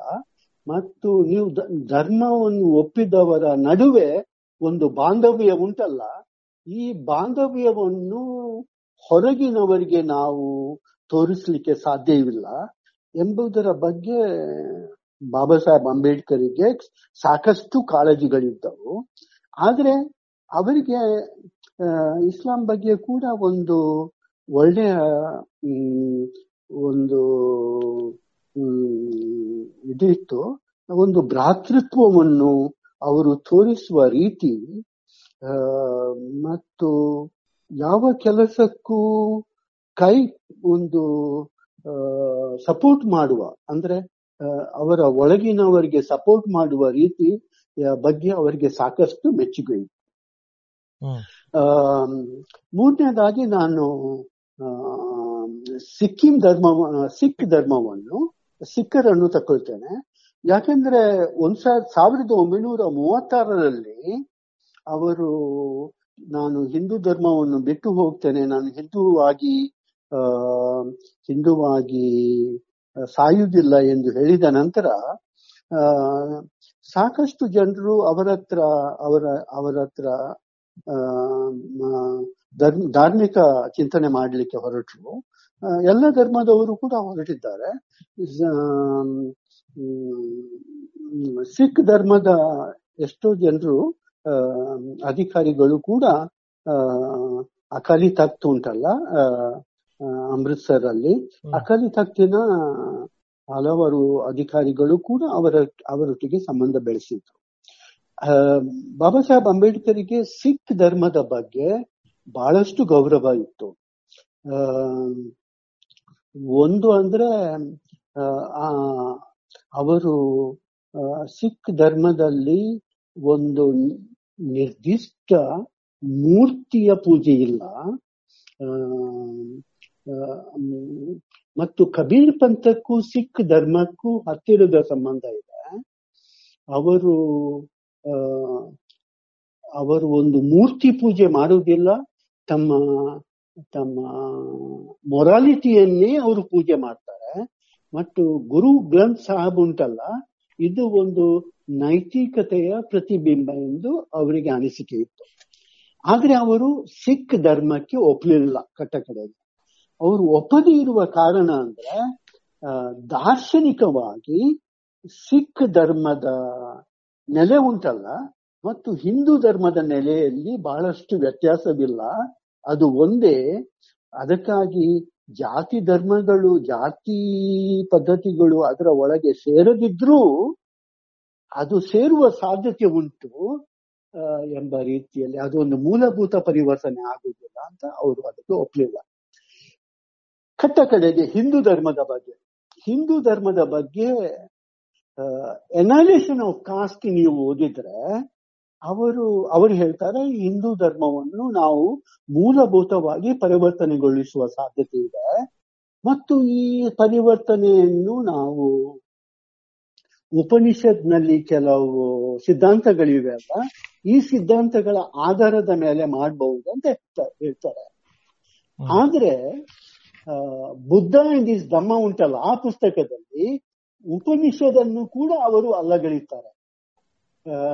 ಅದಕ್ಕೆ ಮುಖ್ಯ ಕಾರಣ ಅಂದ್ರೆ ಆ ಉಪನಿಷದಿನ ಅಂದ್ರೆ ಕೆಲವು ಪ್ರಮುಖವಾದ ಉಪನಿಷತ್ ಉಂಟಲ್ಲ, ಅವರ ಪ್ರಕಾರ ಈಗ ಉದಾಹರಣೆಗೆ ಛಂದೋಗ್ಯ ಉಪನಿಷತ್ ಅಥವಾ ಈಶೋಪನಿಷತ್ ಇವ ಇವೆಲ್ಲ ಮನುಷ್ಯನನ್ನು ಸಮಾಜದ ಹೊರಗೆ ಬಂದು ತಮ್ಮ ತಮ್ಮ ಆತ್ಮ ಶೋಧನೆಗೆ ಪ್ರಚೋದಿಸುತ್ತಾರೆ ಪ್ರಚೋದಿಸುತ್ತವೆ.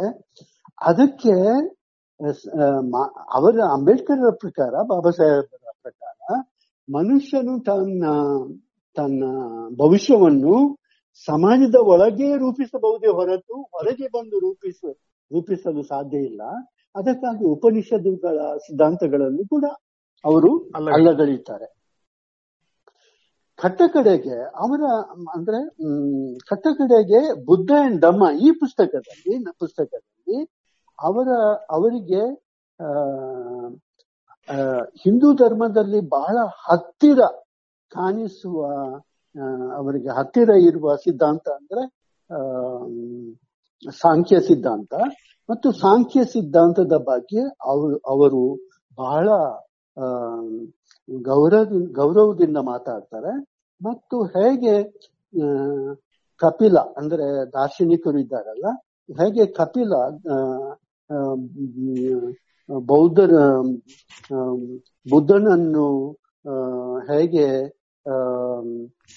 ಬುದ್ಧ ತುಂಬಾ ಗೌರವಿಸುತ್ತಿದ್ರು ಅವರನ್ನು, ಸಾಂಖ್ಯ ಸಿದ್ಧಾಂತದ ಹಲವಾರು ಆಯಾಮಗಳು ಬುದ್ಧ ಧರ್ಮಗಳಲ್ಲಿ ಬುದ್ಧ ಧರ್ಮದಲ್ಲಿ ಸೇರಿಕೊಂಡಿವೆ ಎಂಬುದನ್ನು ಕೂಡ ಆಲೋಚಿಸುತ್ತಾರೆ.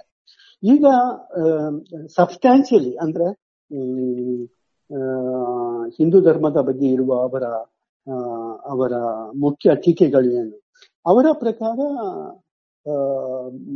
ಹಿಂದೂ ಧರ್ಮದಲ್ಲಿ ಇರುವುದು ಪ್ರಮುಖವಾಗಿ ಅದು ಒಂದು ರಿಲಿಜಿಯನ್ ಆಫ್ ರಿಚುವಲ್ಸ್ ಅಂತ ಕರೀತಾರೆ ಅವರು.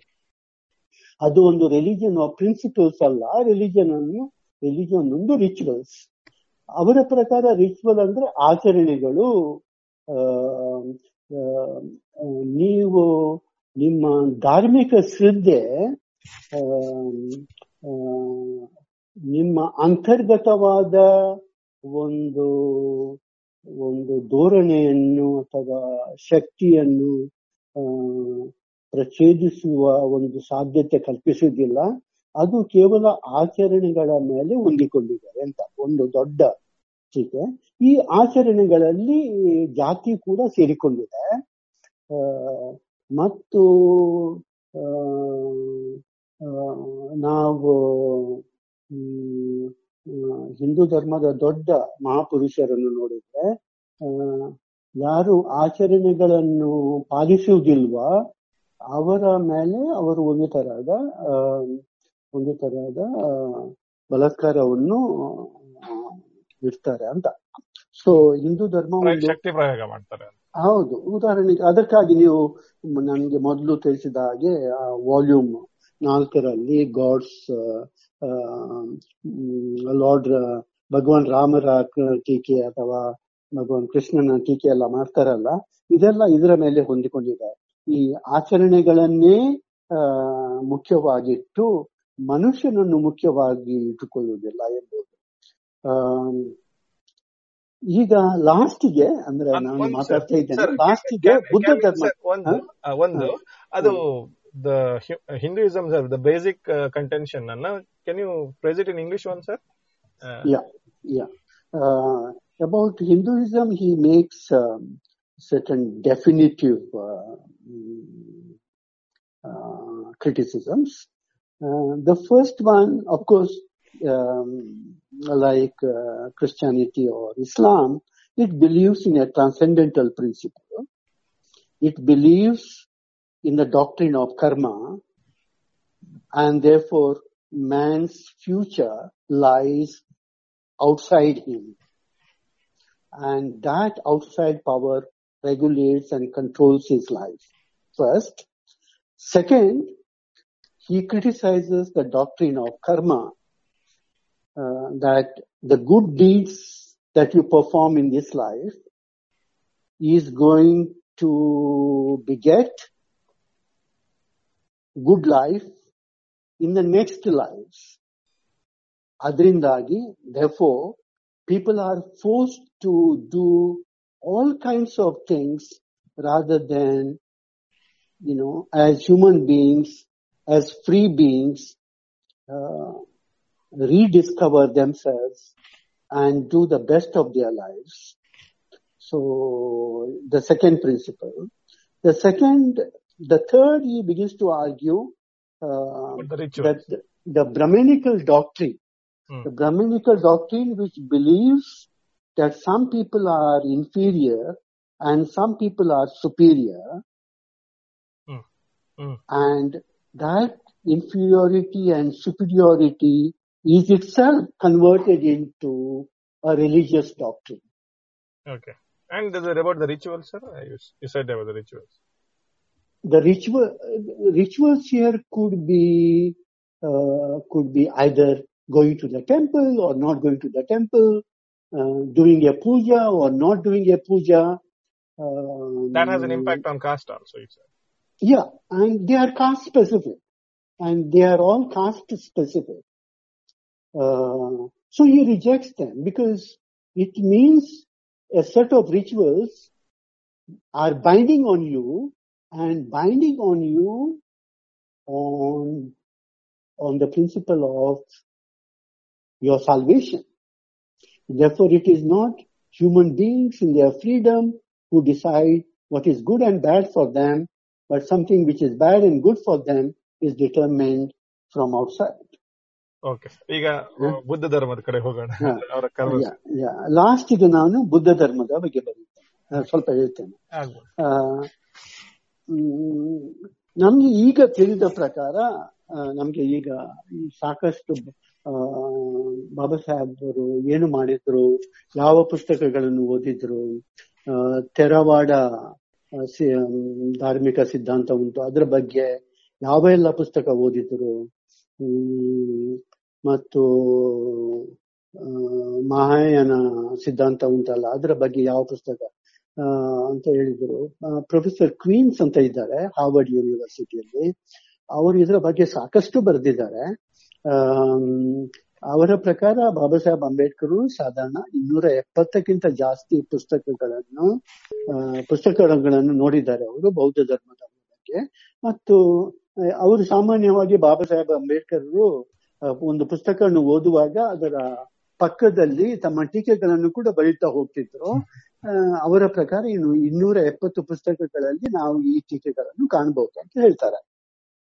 ಈಗ ಬುದ್ಧ ಧರ್ಮದ ಬಗ್ಗೆ ಅವರ ಮುಖ್ಯ ಟೀಕೆಯನ್ನು ಆ ಒಂದು ಸಂಘದ ಬಗ್ಗೆ ದೊಡ್ಡ ಟೀಕೆ ಮಾಡ್ತಾರೆ ಅವರು. ಅವರು ಅಕ್ಸೆಪ್ಟ್ ಮಾಡುವಾಗ ಸಂಘಂ ಶರಣಂ ಗಚ್ಚಾಮಿ ಅಂತ ಹೇಳಲ್ಲ. ಹೌದು, ಅದನ್ನು ಒಪ್ಪಲಿಲ್ಲ ಶುರುವಿಗೆ. ನಂತರ ಅವರಿಗೆ ದೀಕ್ಷೆ ಕೊಟ್ಟವರು ಉಂಡಿದ್ದಾರಲ್ಲ, ಅವರ ಹೆಸರು ನನಗೆ ಈಗ ಮರೆತು ಹೋಗಿದೆ. ಅವರು ಅವರು ಹೇಳಿದ ಪ್ರಕಾರ ನೀವು ಬುದ್ಧ ಧರ್ಮವನ್ನು ಸ್ವೀಕರಿಸಬೇಕಾದ್ರೆ ಆ ಮೂರು ಗಚ್ಚಾಮಿ ಸಿದ್ಧಾಂತ ಹೇಳಲೇಬೇಕು. ಬುದ್ಧಂ ಶರಣಂ ಗಚ್ಚಾಮಿ, ಸಂಘಂ ಶರಣಂ ಗಚ್ಚಾಮಿ, ಆ ಧಮ್ಮಂ ಶರಣಂ ಗಚ್ಚಾಮಿ. ಈ ಮೂರು ಗಚ್ಚಾಮಿ ಸಿದ್ಧಾಂತಗಳನ್ನು ಹೇಳಲೇಬೇಕು. ನೀವು ಸಂಘಂ ಸಂಘ ಸಂಘಂ ಶರಣಂ ಗಚ್ಚಾಮಿ ಅಂತ ಹೇಳದಿದ್ರೆ ನೀವು ಖಂಡಿತವಾಗಿ ಬುದ್ಧ ಧರ್ಮವನ್ನು ಸ್ವೀಕರಿಸಿದ್ದೀರಾ ಅಂತ ಹೇಳುವ ಸಾಧ್ಯತೆ ಇಲ್ಲ. ಅದಕ್ಕಾಗಿ ಕಟ್ಟ ಕಡೆಗೆ ಒಪ್ಪಿ ಅದನ್ನು ಅದನ್ನು ಕೂಡ ಅವರು ಹೇಳ್ತಾರೆ ಅವರು ದೀಕ್ಷೆ ತಗೊಳ್ಳುವಾಗ. ಆ ಆದ್ರೆ ಅವರ ಟೀಕೆ ಹೇಳ್ತೇನೆ ನಾನು. ಮುಖ್ಯವಾದ ಎರಡು ಮೂರು ಟೀಕೆ. ಒಂದು, ಆ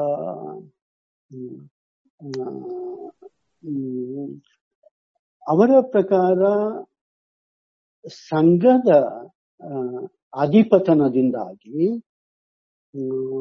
ಬೌದ್ಧ ಧರ್ಮದ ಅಭಿಪತನ ಒಂದು ತರಹದ ಒಂದು ತರ ಅಧಿಪತನ ಕೂಡ ಆಯ್ತು ಅಂತ ಅವರ ಅನಿಸಿಕೆ.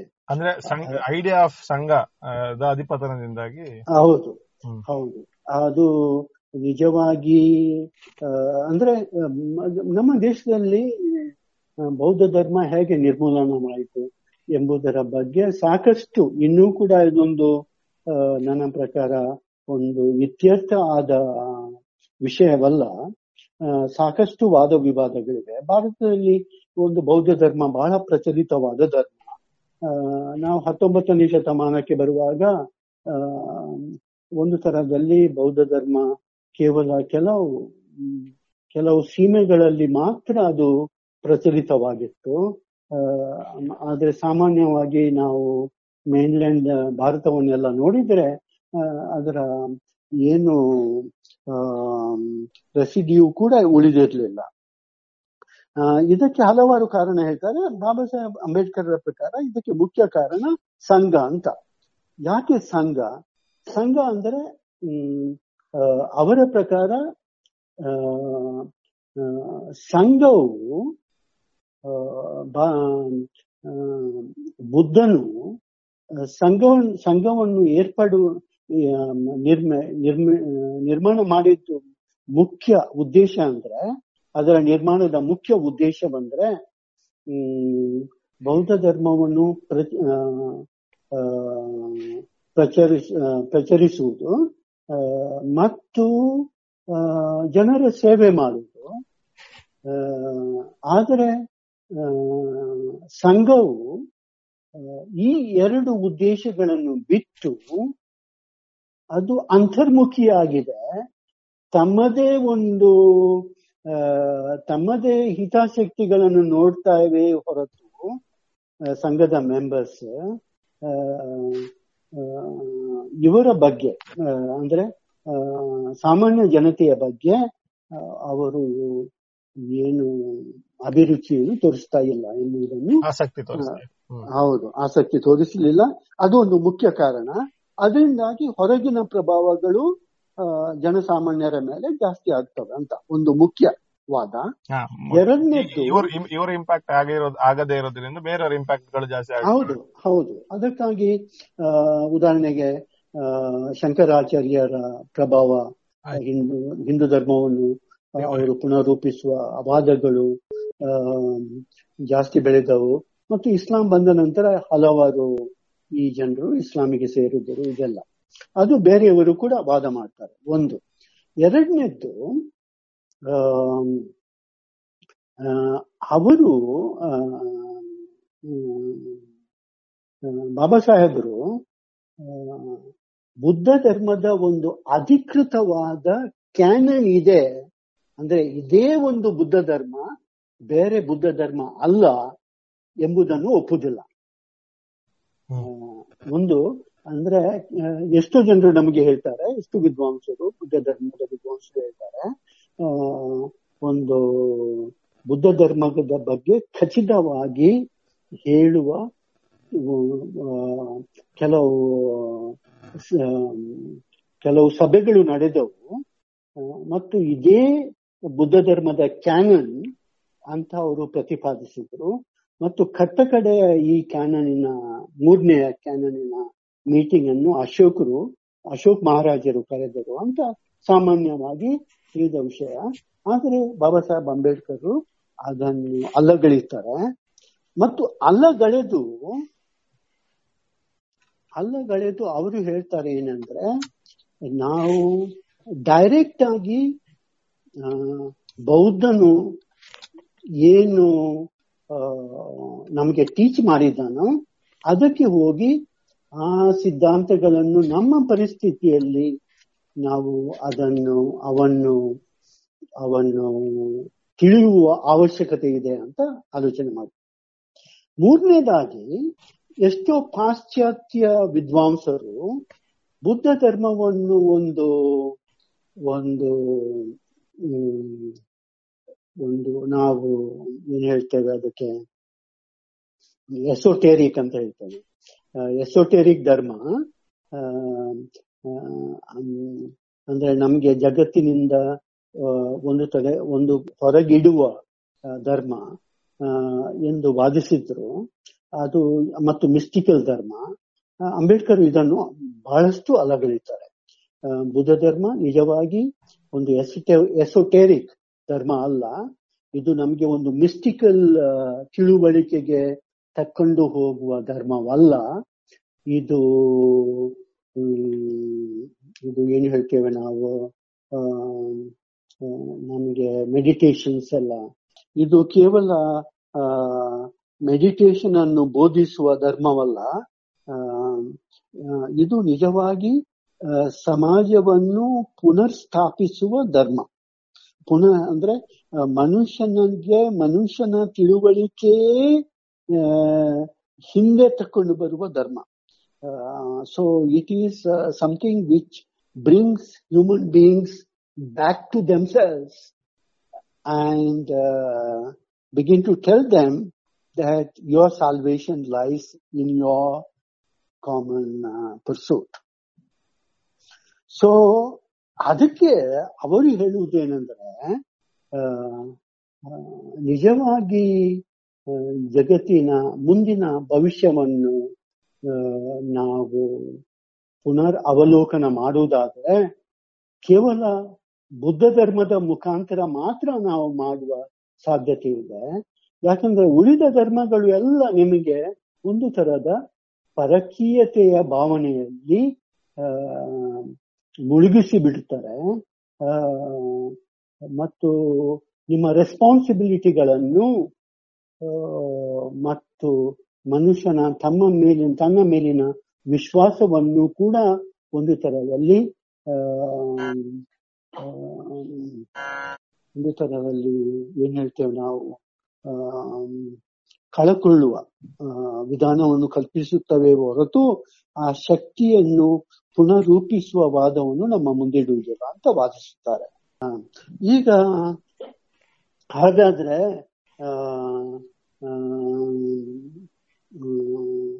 ಅವರ ಪ್ರಕಾರ ಬುದ್ಧ ಧರ್ಮದ ಮುಖ್ಯ ಮುಖ್ಯ ಬೋಧನೆಗಳು ಯಾವುವು? ನಾನು ನಿಮ್ಗೆ ಸ್ವಲ್ಪ ಹಿನ್ನೆಲೆ ಹೇಳ್ತೇನೆ ಇದರ ಬಗ್ಗೆ. ಆ ಉಳಿದ ಧರ್ಮಗಳ ಬಗ್ಗೆ ಒಂದು ತರಹದ ಒಂದು ಒಂದು ಸ್ಕಾಲರ್ಲಿ ಕ್ರಿಟಿಸಿಸಮ್, ಟೆಕ್ಸ್ಟುವಲ್ ಕ್ರಿಟಿಸಿಸಮ್ ಅಂತ ಹೇಳ್ತೇವೆ ನಾವು. ಉಳಿದ ಧರ್ಮಗಳ ಬಗ್ಗೆ ಒಂದು ಟೆಕ್ಸ್ಟುವಲ್ ಮತ್ತು ಎಕ್ಸಿಜೆಟಿಕಲ್ ಕ್ರಿಟಿಸಿಸಮ್. ನಮ್ಮ ದೇಶದಲ್ಲಿ ಹತ್ತೊಂಬತ್ ಹತ್ತೊಂಬತ್ತನೇ ಶತಮಾನದಿಂದ ಬೆಳೆಯಲಿಕ್ಕೆ ಶುರು ಆಗ್ತದೆ. ಯುರೋಪ್ ಯುರೋಪಿನಲ್ಲಂತೂ ಹತ್ ಹದಿನೆಂಟನೇ ಶತಮಾನದಿಂದ ದೊಡ್ಡ ಒಂದು ಡಿಸಿಪ್ಲಿನರಿ ಗ್ರೋತ್ ಇದರಲ್ಲಿ ನಮ್ಗೆ ಕಂಡು ಬರ್ತದೆ. ಇದಕ್ಕೆ ಎಕ್ಸೆಜಿಸಿಸ್ ಅಂತ ಕರೀತೇವೆ ನಾವು, ಸ್ಕ್ರಿಪ್ಚರಲ್ ಎಕ್ಸೆಜಿಸಿಸ್. ಮತ್ತು ಹೇಗೆ ಧರ್ಮಗಳನ್ನು ಧರ್ಮ ಗ್ರಂಥಗಳನ್ನು ಪುನರ್ ವ್ಯಾಖ್ಯಾನ ಮಾಡಬಹುದಂತ ಇದು ಬೆಳೆ ಬೆಳೆದು ಬರ್ತದೆ. ಭಾರತದಲ್ಲಿ ಕೂಡ ಈ ಬೆಳವಣಿಗೆಯನ್ನು ನಾವು ನೋಡಬಹುದು. ಆ ಉದಾಹರಣೆಗೆ ಬಂಕಿಮ್ ಚಂದ್ರ ಚಟ್ಟೋಪಾಧ್ಯಾಯ ಅವರು ಇಡೀ ಮಹಾಭಾರತವನ್ನೇ ಪುನರ್ ಅವಲೋಕನ ಮಾಡಲಿಕ್ಕೆ ಶುರು ಮಾಡ್ತಾರೆ, ಎಕ್ಸೆಜಿಟಿಕಲ್ ಇದನ್ನು ಯೂಸ್ ಮಾಡಿ. ಮತ್ತು ಮಹಾಭಾರತವು ಒಂದು ಹಿಸ್ಟ್ರಿ ಅಂತ ಪ್ರತಿಪಾದಿಸಲಿಕ್ಕೆ ಶುರು ಮಾಡ್ತಾರೆ. ಅದು ಒಂದು ಒಂದು ಎಪಿಕ್ ಅಲ್ಲ, ಒಂದು ಮಿಥಾಲಜಿಕಲ್ ಗ್ರಂಥ ಅಲ್ಲ, ಅದು ಒಂದು ಹಿಸ್ಟ್ರಿ ಅಂತ ಪ್ರತಿಪಾದಿಸಲಿಕ್ಕೆ ಶುರು ಮಾಡ್ತಾರೆ. ಅದೇ ಪ್ರಕಾರ ಸರ್ ಸೈಯದ್ ಅಹಮದ್ ಖಾನ್ ಇಡೀ ಇಸ್ಲಾಂ ಧರ್ಮ ಉಂಟಲ್ಲ, ಕುರಾನ್ ಮತ್ತು ಆದೀತ್ ಮತ್ತು ಶಾರಿಯಾ, ಇದರ ಬಗ್ಗೆ ಕೂಡ ಒಂದು ಟೆಕ್ಸ್ಟುವಲ್ ಕ್ರಿಟಿಸಿಸಮ್ ಮಾಡುವ ಸಾಧ್ಯತೆಗಳನ್ನು ನಮ್ಮ ಮುಂದೆ ಇಡ್ತಾರೆ. ಇದೇ ಪ್ರಣಾಳಿಕೆ ನಮಗೆ, ಇದೇ ಸಾಧಾರಣ, ಇದೇ ಬೆಳವಣಿಗೆ ನಮಗೆ ಬೌದ್ಧ ಧರ್ಮದ ಬಗ್ಗೆ ಕೂಡ ಕಂಡು ಬರ್ತದೆ. ಮತ್ತು ಶ್ರೀಲಂಕಾದಲ್ಲಿ ಈ ಬೆಳವಣಿಗೆಯನ್ನು ಒಂದು ದೊಡ್ಡ ಮಟ್ಟದಲ್ಲಿ ನಾವು ಕಾಣಬಹುದು. ಅಂಬೇಡ್ಕರ್ ರವರು, ಬಾಬಾ ಸಾಹೇಬ್ ಅಂಬೇಡ್ಕರ್ ರವರು ಈ ಬೆಳವಣಿಗೆಗಳು ಬಗ್ಗೆ ಒಳ್ಳೆಯ ಮಾಹಿತಿ ಇತ್ತು. ಅಬೌಟ್ ಹರ್ಮನ್ಯೂಟಿಕ್ಸ್ ಇದರ ಬಗ್ಗೆ ಒಂದು ಲೇಖನವನ್ನು ನಾನು ಸಂವಾದದಲ್ಲಿ ಕೂಡ ಬರೆದಿದ್ದೆ. ಈ ಟೆಕ್ಸ್ಟುವಲ್ ಕ್ರಿಟಿಸಿಸಮ್ ಮತ್ತು ಎಕ್ಸಿಜಿಟಿಕಲ್ ಕ್ರಿಟಿಸಿಸಮ್ ಬಗ್ಗೆ. ಈಗ ಶ್ರೀಲಂಕಾದಲ್ಲಿ ನಮ್ಗೆ ಗೊತ್ತಿದ್ದ ಈಗ ಗೊತ್ತಿರುವ ಪ್ರಕಾರ ಎರಡು ಸಾವಿರದ ಐನೂರು ವರ್ಷದ ಎರಡು ಸಾವಿರದ ನಾನ್ನೂರು ವರ್ಷದ ಬೌದ್ಧ ಧರ್ಮದ ಇತಿಹಾಸ ಇದೆ ಮತ್ತು ಅವರ ಒಂದು ಕಂಟಿನ್ಯೂಸ್ ಟ್ರೆಡಿಷನ್ ಕೂಡ ಇದೆ. ಈ ಟ್ರೆಡಿಷನ್ ಅನ್ನು ನೋಡಿ ಕೆಲವರು ಬೌದ್ಧ ಧರ್ಮವನ್ನು ಪುನರ್ ವ್ಯಾಖ್ಯಾನ ಮಾಡಲಿಕ್ಕೆ ಪ್ರಯತ್ನ ಮಾಡಿದರು. ಅಂಬೇಡ್ಕರ್ ರವರು ಈ ಪುನರ್ ವ್ಯಾಖ್ಯಾನಕ್ಕೆ ಒಪ್ಪುತ್ತಾರೆ, ಆದರೆ ಈ ಪುನರ್ ವ್ಯಾಖ್ಯಾನ ಮಾಡುವಾಗ ಬೌದ್ಧ ಧರ್ಮವನ್ನು ಜಗತ್ತನ್ನು ಪರಿವರ್ತನೆ ಮಾಡುವ ಒಂದು ಶಕ್ತಿ ಅಂತ ನಾವು ನೋಡಬೇಕು. ಅದು ಕೇವಲ ಧರ್ಮದ ರೀತಿಯಲ್ಲಿ ನಾವು ನೋಡಬಾರದು. ಅದು ಕೇವಲ ಒಂದು ಒಂದು it's not a mode of salvation but of transforming the world, ಈ ರೀತಿಯಲ್ಲಿ ನೋಡ್ಬೇಕು ಅಂತ ವಾದಿಸುತ್ತಾರೆ. ಹೀಗೆ ನೋಡುವುದಾದ್ರೆ ಬೌದ್ಧ ಧರ್ಮವು ಡೈರೆಕ್ಟ್ ಆಗಿ ನಮ್ಮ ಸಮಾಜದ ಸಮಾಜದಲ್ಲಿರುವ ಕುಂದುಕೊರತೆಗಳನ್ನು, ನಮ್ಮ ಸಮಾಜದಲ್ಲಿರುವ ಆಪರೇಷನ್ ಉಂಟಲ್ಲ ಮತ್ತು ಎಕ್ಸ್ಪ್ಲಾಯಿಟೇಷನ್ ಅನ್ನು ಕೂಡ ಎದುರು ಕಟ್ಟುವ ಒಂದು ಒಂದು ವೈಚಾರಿಕತೆ ಎಂದು ಪ್ರತಿಪಾದಿಸುತ್ತಾರೆ. ಹಾಗಾದ್ರೆ ಇದರ ಮುಖ್ಯ ಅಂಶಗಳೇನು? ಇದರ ಮುಖ್ಯ ಅಂಶ ಅವರ ಪ್ರಕಾರ ಒಂದು,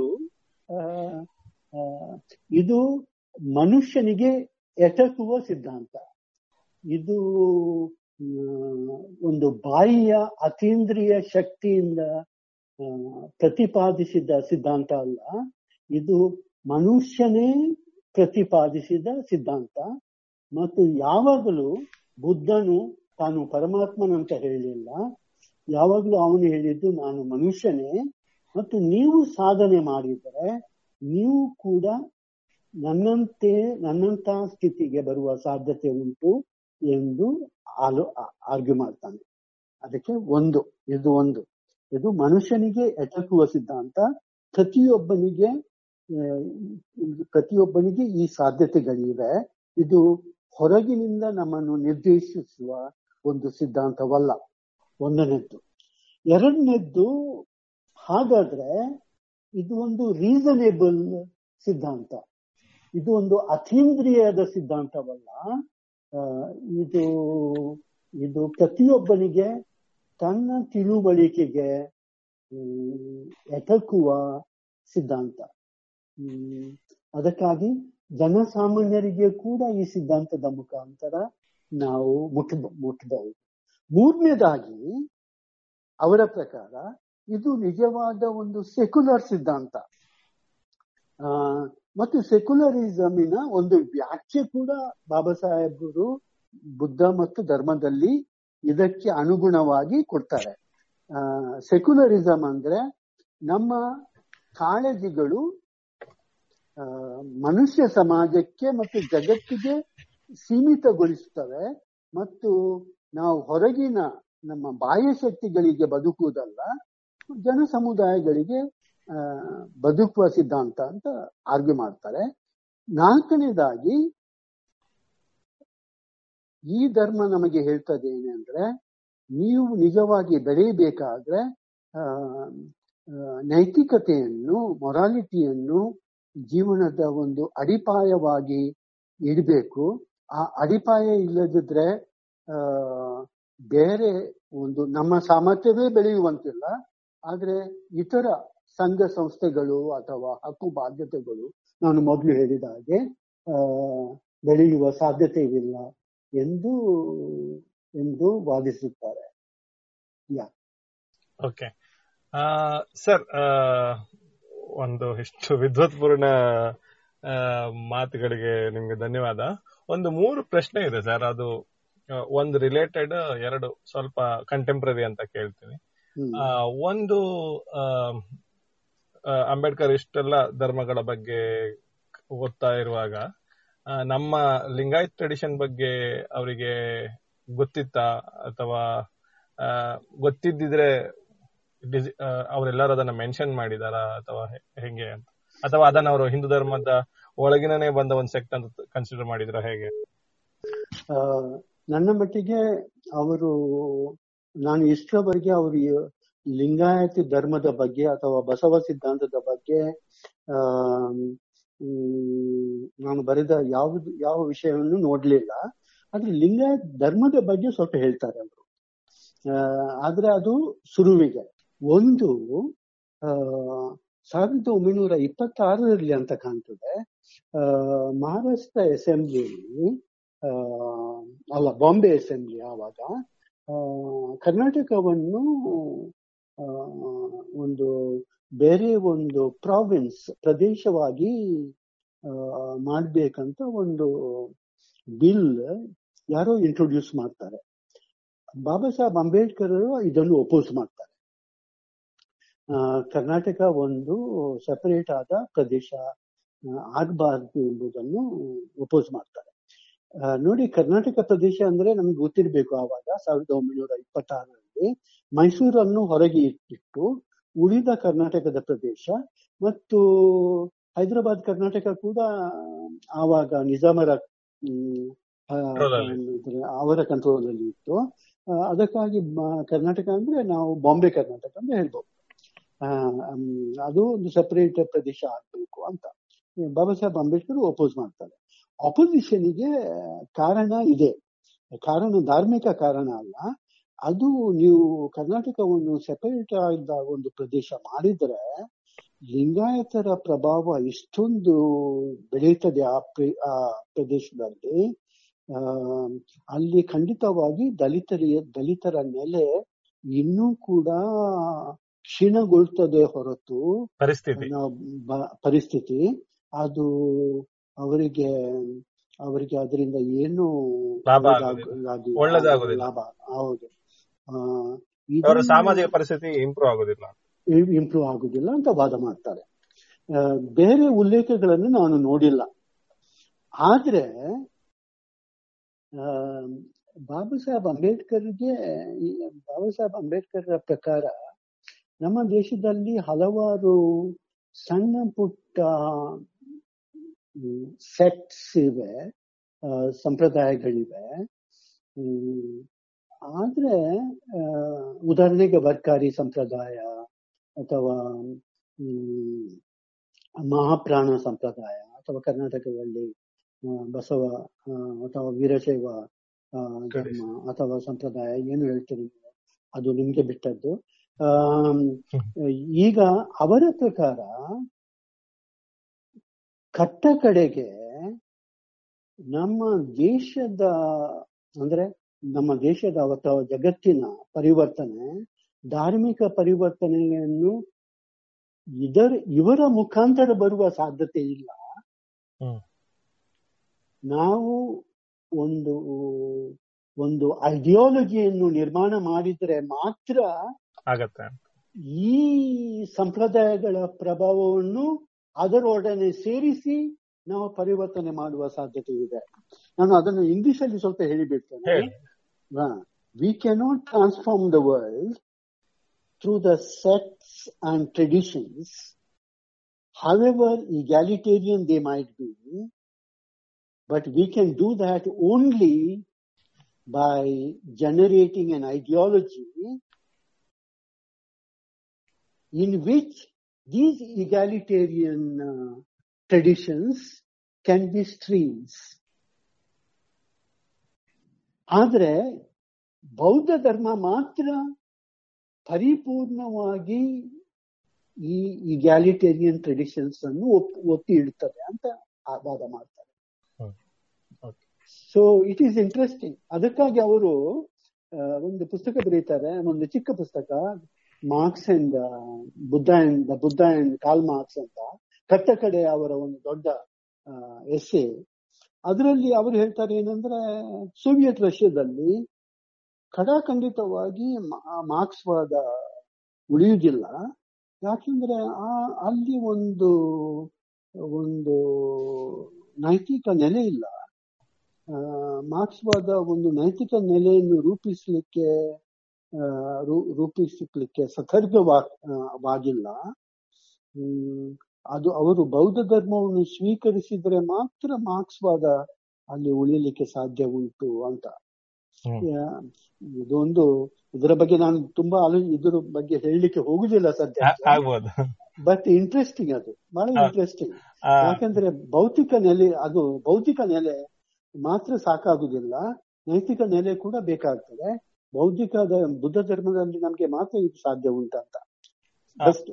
ಇನ್ನೊಂದು ಇನ್ನೊಂದು ಆಸ್ಪೆಕ್ಟ್ ಸರ್, ನೀವಾಗ state gets in morality in other way ಅಂತ ನಾನು ಒಂದು ಮಿಡ್ಲ್ ಅಲ್ಲಿ ಹೇಳಿದ್ರೆ ಆಮೇಲೆ ಹೇಳ್ತೀನಿ ಅಂದ್ರೆ ಚೂರ್ ಎಕ್ಸ್ಪ್ಲೈನ್ ಮಾಡಿದ್ರೆ, ಅಂದ್ರೆ why it is religion is important not state in that aspect ಅಂತ. ಹೌದು ಹೌದು. ನೋಡಿ, ಸಾಮಾನ್ಯವಾಗಿ ಹೇಳ್ತಾರೆ, ಎಷ್ಟು ವಿದ್ವಾಂಸರು ನಮ್ಗೆ ಹೇಳ್ತಾರೆ, ಅಂಬೇಡ್ಕರ್ ಅಂಬೇಡ್ಕರ್ ಇದು ಪ್ರಭುತ್ವದ ಬಗ್ಗೆ ಅಥವಾ ಸ್ಟೇಟಿನ ಬಗ್ಗೆ ಅಂಬೇಡ್ಕರ್ ನಿಲುವು ನಿಲುವು ಒಂದು ತರಹದಲ್ಲಿ ನಾವು ಒಂದು ರಾಡಿಕಲ್ ಪರಿವರ್ತನೆಗೆ ಪೂರಕವಾಗಿಲ್ಲ ಅಂತ ಎಷ್ಟೋ ಜನ ಎಷ್ಟೋ ವಿದ್ವಾಂಸರು ಹೇಳ್ತಾರೆ. ಆದ್ರೆ ನನ್ಗೆ ಕಾಣ್ತದೆ ನಾವು ಪ್ರಭುತ್ವದ ಬಗ್ಗೆ ಅಂಬೇಡ್ಕರ್ನ ಅನಿಸಿಕೆಗಳನ್ನು ಕೂಡ ಕೂಡ ನೋಡ್ಬೇಕಾಗ್ತದೆ. ಅವರ ಪ್ರಕಾರ ರಾಜಕೀಯ ಶಕ್ತಿ ಅಂದ್ರೆ, ನಮ್ಮ ಯುಗದಲ್ಲಿ ರಾಜಕೀಯ ಶಕ್ತಿ ಅಂದ್ರೆ ಜನಶಕ್ತಿ, ಕ್ರೋಢೀಕೃತ ಜನಶಕ್ತಿ. ಮತ್ತು ಇದಕ್ಕೆ ಇದಕ್ಕಾಗಿ ಅವರು ಅವರ ಒಂದು ಬಹಳ ಪ್ರಭಾವ ಬೀರಿದ ಒಬ್ಬ ವಿದ್ವಾಂಸರಂದ್ರೆ ಹದಿನೆಂಟು ಹದಿನೆಂಟನೇ ಶತಮಾನದ ಫ್ರಾನ್ಸಿನ ಫಿಲಾಸಫರ್ ರೂಸೋ. ಅಂದ್ರೆ ಜನಶಕ್ತಿಯೇ ಮುಖ್ಯ ಶಕ್ತಿ, ಪ್ರಭುತ್ವ, ಮತ್ತು ಪ್ರಭುತ್ವ ಜನಶಕ್ತಿಯ ವಿರುದ್ಧ ನಿಂತರೆ ಅದಕ್ಕೇನು ಆಧಾರ ಇಲ್ಲ, ಅದು ಕೇವಲ ಶೋಷಣೆಯಾಗಿ ಹೋಗ್ತದೆ ಅಂತ. ಇದು ಒಂದು ಅಂಬೇಡ್ಕರ್ ಅಲ್ಲಿ ನಾವು ಮೂಲಭೂತವಾಗಿ ಈ ಪ್ರಿನ್ಸಿಪಲ್ ಅನ್ನು ನಾವು ನೋಡ್ಬೋದು. ಆ ಈಗ ಅದಕ್ಕೆ ಅದು ನೀವು ಇದು ಈ ಮೂಲಭೂತ ಸಿದ್ಧಾಂತದ ಹಿನ್ನೆಲೆಯಲ್ಲಿ ನಾವು ರಾಜ್ಯದ ಬಗ್ಗೆ ಅವರ ಅನಿಸಿಕೆಗಳನ್ನು ನೋಡಿದ್ರೆ, ರಾಜ್ಯವು ಒಂದು ಕ್ರೋಢೀಕೃತ ಜನಶಕ್ತಿ ಆದ್ರೆ is uh, is embedded collective power is uh, embedded collective power ಅದರ ಅದು ಒಂದು ಸಮಾಜವನ್ನು ಕೇವಲ ಮುಂದುವರಿಸುವ ಒಂದು ಶಕ್ತಿ ಮಾತ್ರ ಅಲ್ಲ,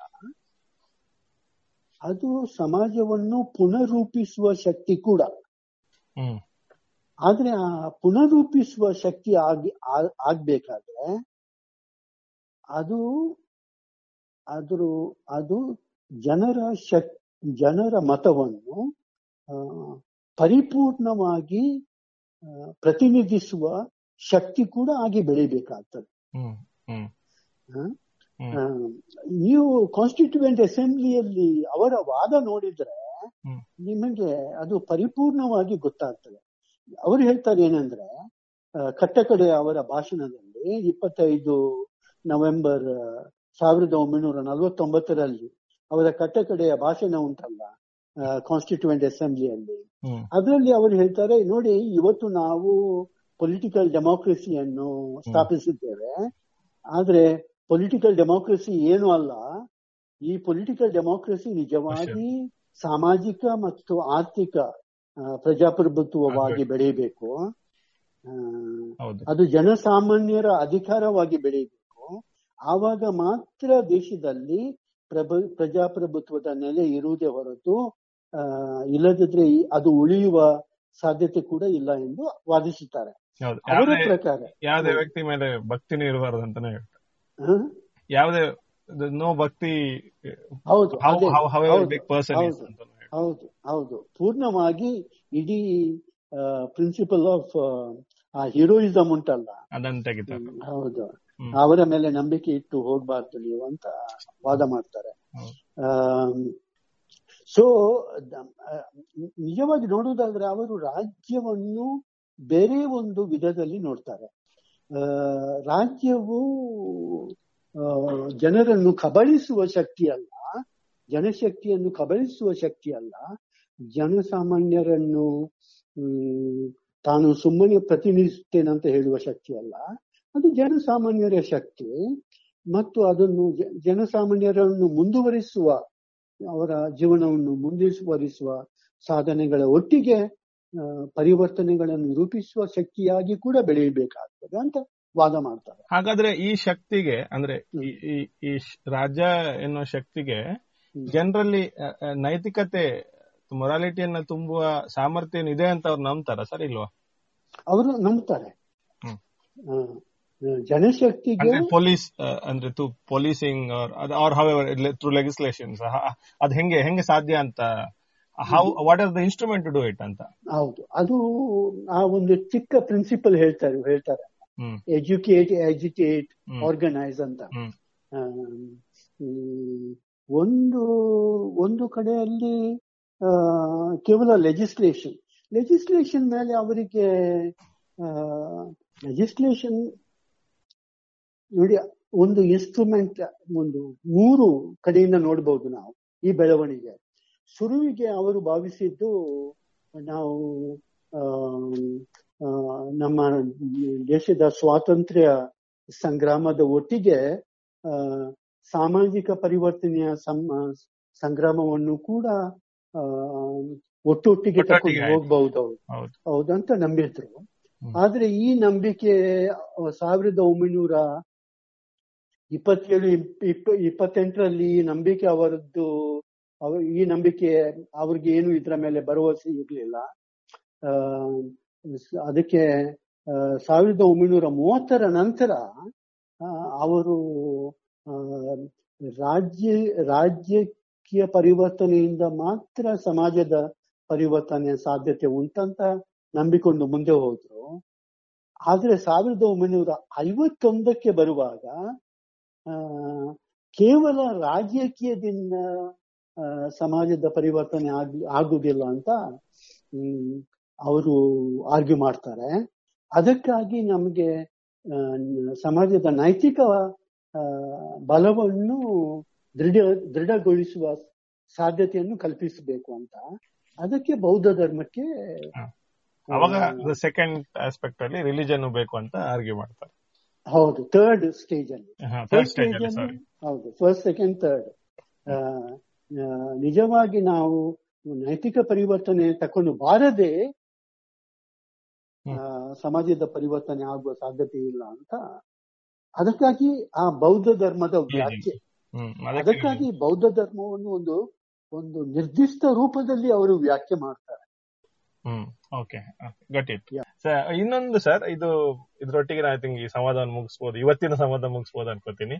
ಆ ಒಂದು ಲಾರ್ಜರ್ ಕಂಟೆಂಪ್ರರಿ ಕ್ವಶನ್, ಒಂದು ಇದು ಈ ಧರ್ಮದ ಡಿಬೇಟ್ ಇಂದ ಹೊರಗೆ ಬಂದು ಒಂದು ಒಂದು ಸೆಂಟ್ರಲೈಸೇಷನ್ ಮೇಲೆ ಅಂಬೇಡ್ಕರ್ಗೆ ಎಷ್ಟು ನಂಬಿಕೆ ಇತ್ತು ಅಂತ ಒಂದು ನೋಡೋದಾದ್ರೆ, ಇವತ್ತು ನಾವು ಒಂದು ಸಿಸ್ಟಮ್ ಅನ್ನ ನಮ್ ನಮ್ಮ ದೇಶದ ಸ್ಥಿತಿಯಲ್ಲಿ, ಇವತ್ತಿನ ಕೋವಿಡ್ ನೈನ್ಟೀನ್ ಸ್ಥಿತಿಯಲ್ಲಿ ಒಂದು ಎಕ್ಸಾಂಪಲ್ ಕೊಟ್ಟು ನೋಡೋದಾದ್ರೆ, ಮೊನ್ನೆ ಮೊನ್ನೆ ಸೆಂಟ್ರಲ್ ಗವರ್ಮೆಂಟ್ ಒಂದು ರೆಸೊಲ್ಯೂಷನ್, ಒಂದು ಇದು ಹೇಳಿದೆ, ನೋಟಿಫಿಕೇಶನ್ ಜಾರಿ ಮಾಡಿದೆ. ರಾಜ್ಯಗಳು ವೆಂಟಿಲೇಟರ್ ಅನ್ನೆಲ್ಲ, ಮೆಡಿಕಲ್ ಎಕ್ವಿಪ್ಮೆಂಟ್ಸ್ ಅನ್ನ ತಗೊಳ್ಬಾರ್ದು ಈ ಸ್ಪೆಷಲ್ ಕೇಸ್ ಅಲ್ಲಿ, ಇದು ನಮ್ಮ health minister, central health minister ಥ್ರೂವೇ ಬರಬೇಕು ಅಂತ.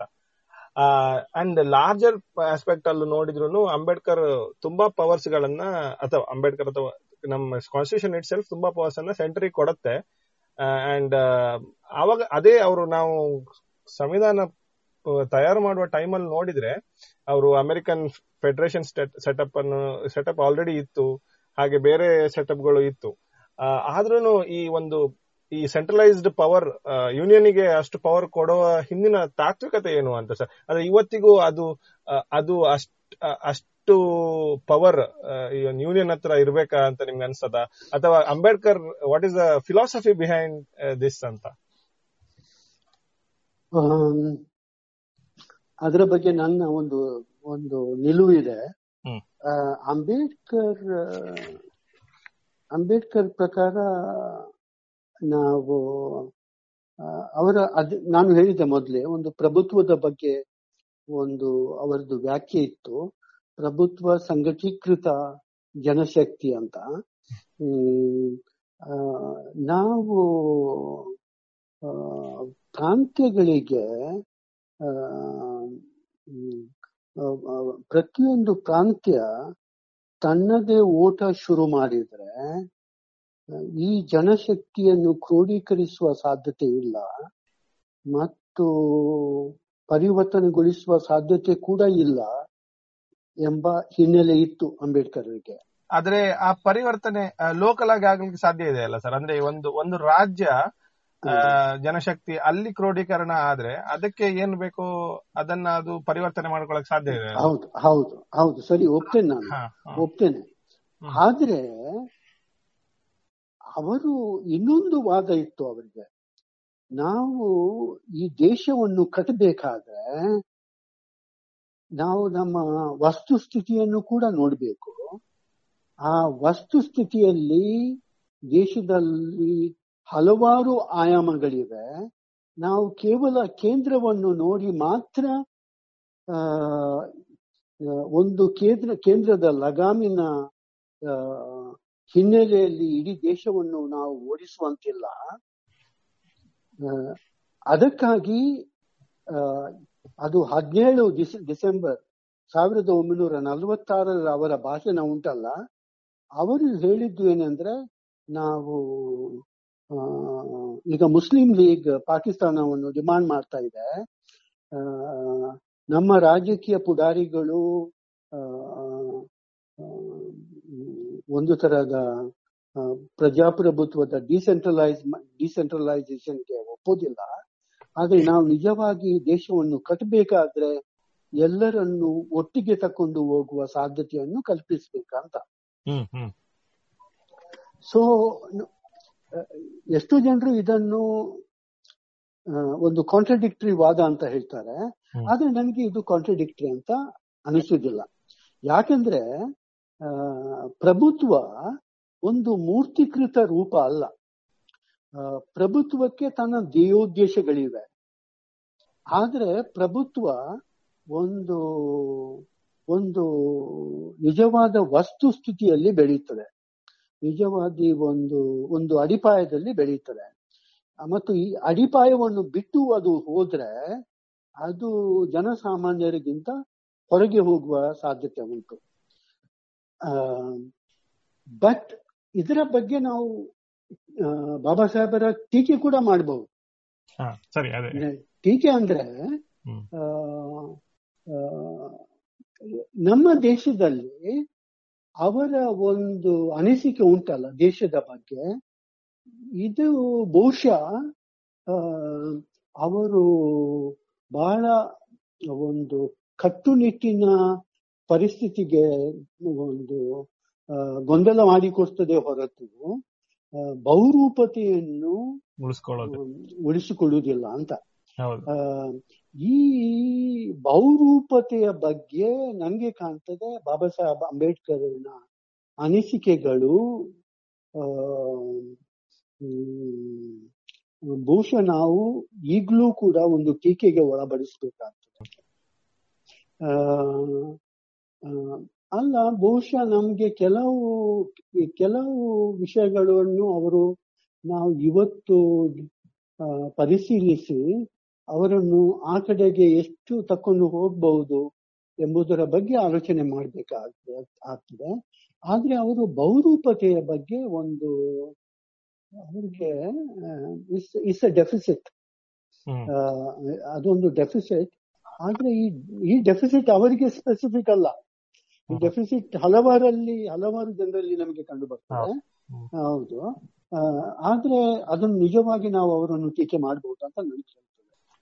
ಇದಕ್ಕೊಂದು ಕೇಳೋದಕ್ಕೊಂದು ಹಿನ್ನೆಲೆ ಇದೆ ಸರ್. ಅದೇ ಈಗ ನಾವು ಇವತ್ತು ನಾವು ಕನ್ನಡ ಕೇಂದ್ರಿತ ಸಬ್ ನ್ಯಾಷನಲಿಸ್ಟಿಕ್ ಅಥವಾ ಸಬ್ ಅಥವಾ ಸಹರಾಷ್ಟ್ರೀಯತೆ ಅಂತ ಹೇಳೋಣ ಅದನ್ನ, ಆತರ ಒಂದು ಮೂವ್ಮೆಂಟ್ಸ್ ಫೌಂಡೇಶನ್ ಗಳನ್ನ ನೋಡಿದ್ರೆ ಅದು ಎಲ್ಲೆಲ್ಲಿ ಯೂನಿಯನ್ ಇಂದ ನಮ್ಗೆ ಮೋಸ ಆಯ್ತು ಅಂತ ಭಾವನೆ ಬಂದಿದೆ, ಅದು ಪಾಲಿಸಿ ಮೇಕಿಂಗ್ ಅಲ್ಲೇ ಆ ಪ್ರಭುತ್ವದ ಪವರ್ಸ್ ಇಂದ ಆಗಿರುವ ಅನಾಹುತ ಅಥವಾ ಒಂದು ಒಕ್ಕೂಟಕ್ಕೆ ಕೊಟ್ಟಿರುವ ಅಷ್ಟು ಪವರ್ ಗಳಿಂದ ಆಗುವ ಅನಾ ಪವರ್ ಇವತ್ತಿಗೆ ನಾವು ನೋಡಿದ್ರೆ ನಮ್ಗೆ ಮೋಸ ಆಗಿದೆ ಅಥವಾ ಅದ್ರಲ್ಲಿ ತಪ್ಪುಗಳಿವೆ ಅಂತ ಅನ್ಸತ್ತೆ. ಸೊ ಅದಕ್ಕೆ ಈ ಒಂದು ಅದ ಅದ್ರ ಹಿಂದಿರೋ ಒಂದು ಫಿಲಾಸಫಿ ಏನು ಹಾಗೆ ನೀವು ಹೇಳಿದ ಪ್ರಕಾರ ಅಲ್ಲಿ ಒಂದು ಮುಸ್ಲಿಂ ಲೀಗಿನ ಸ್ಟ್ರಾಂಗ್ ಡಿಮಾಂಡ್ ಕೂಡ ಅದಕ್ಕೊಂದು ಇದಿರಬಹುದು ಅಂದ್ರೆ ಅದು ಖಂಡಿತ ಇದೆ.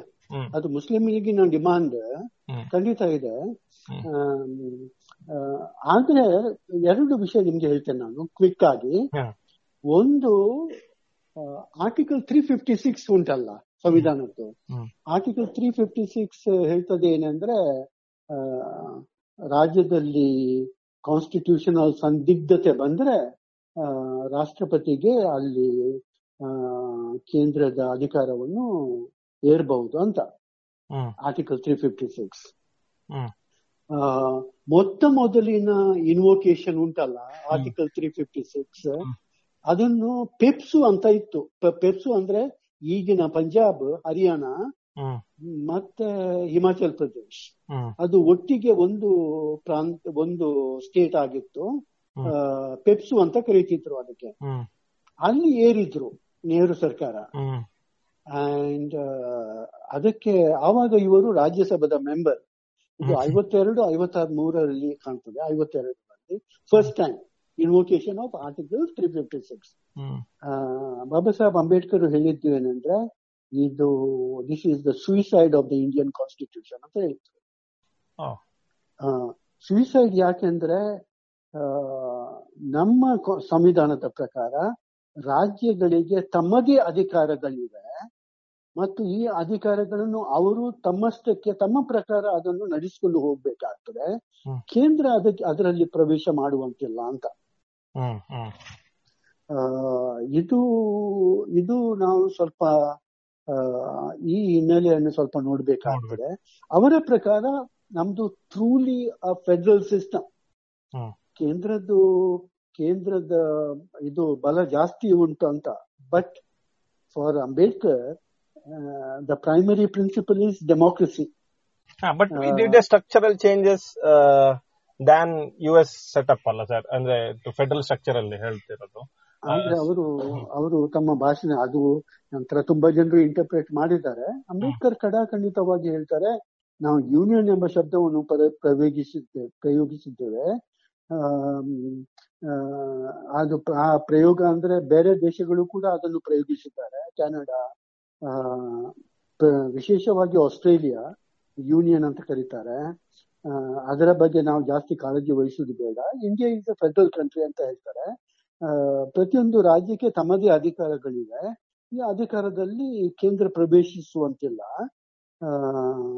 So article three fifty six ಅಥವಾ ಬೇರೆ ಅಧಿಕಾರಗಳು, these are the last resort last resort ಆದ್ರೆ ಈಗ ಏನಾಗಿದೆ ಅಂದ್ರೆ ಈಗ ಪರಿಸ್ಥಿತಿ ಅದು ಲಾಸ್ಟ್ ರಿಸಾರ್ಟ್ ಅಲ್ಲ, ಅದು ಫಸ್ಟ್ ರಿಸಾರ್ಟ್ ಆಗಿ ಹೋಗಿದೆ. ಅನಿವಾರ್ಯ ಸಂದರ್ಭ ಮಾತ್ರ ಉಪಯೋಗಿಸಬೇಕು ಅಂತ. ಹೌದು ಹೌದು. ಓಕೆ, ಸೊ ಹಾಗಾದ್ರೆ ಒಕ್ಕೂಟ ಅಂತ ಹೇಳುವ ಅಂದ್ರೆ ಯೂನಿಯನ್ ಅಂತ ಹೇಳೋದನ್ನ ಅಂದ್ರೆ ಪದಾಶ ತಗೊಳ್ಬೇಕಾಗಿಲ್ಲ, ನಾವು more of a federal state ಅಂತಾನೆ ಅಂಬೇಡ್ಕರ್ ಚಿಂತನೆ. Absolutely absolutely. ಓಕೆ ಸರ್, ಇಷ್ಟೊತ್ತು ತುಂಬಾ ಮಾತಾಡಿದ್ವಿ, ನೀವು ತುಂಬಾ ಟೈಮ್ ಕೊಟ್ರಿ. ನಿಮ್ಗೆ ನಮ್ಮ ಋತುಮಾನದ ಪರವಾಗಿ ತುಂಬಾ ಧನ್ಯವಾದಗಳು. ಥ್ಯಾಂಕ್ ಯು ನನ್ನನ್ನು ಕರೆದಿದ್ದಕ್ಕೆ. ನೀವು ಇಷ್ಟೊತ್ತು ಈ ಪಾಡ್ಕಾಸ್ಟ್ ಕೇಳಿರೋದ್ರಿಂದ ನಿಮ್ಮಲ್ಲಿ ಒಂದು ಮನವಿ ಇದೆ. ನಾವು ಸುಮಾರು ಮೂರುವರೆ ವರ್ಷಗಳಿಂದ ನಡೆಸಿಕೊಂಡು ಬಂದಿರುವ ಋತುಮಾನ ಒಂದು ಲಾಭರಹಿತ ಪ್ರಯೋಗ. ಹೆಜ್ಜೆ ಹೆಜ್ಜೆಗೂ ಖರ್ಚಿರುವ ಈ ದುಬಾರಿ ದುನಿಯಾದಲ್ಲಿ ಋತುಮಾನದ ಚಟುವಟಿಕೆಗಳಲ್ಲಿ ನಡೆಸಲು ನಿಮ್ಮಲ್ಲಿ ಧನಸಹಾಯವನ್ನ ನಾವು ಅಪೇಕ್ಷೆ ಪಡ್ತಾ ಇದ್ದೇವೆ. ನೀವು ಋತುಮಾನ ಡಾಟ್ ಕಾಮ್ಗೆ ಹೋಗಿ R U T H U M A N A Ruthumana dot ಕಾಮ್ಗೆ ಹೋಗಿ ಅಲ್ಲಿ ನೇರವಾಗಿ ವಿಭಾಗದಲ್ಲಿ ತಮಗೆ ಸಾಧ್ಯವಾಗುವ ರೀತಿಯಲ್ಲಿ ನೆನವಾಗಬಹುದು. ಎಲ್ಲರಿಗೂ ಧನ್ಯವಾದ.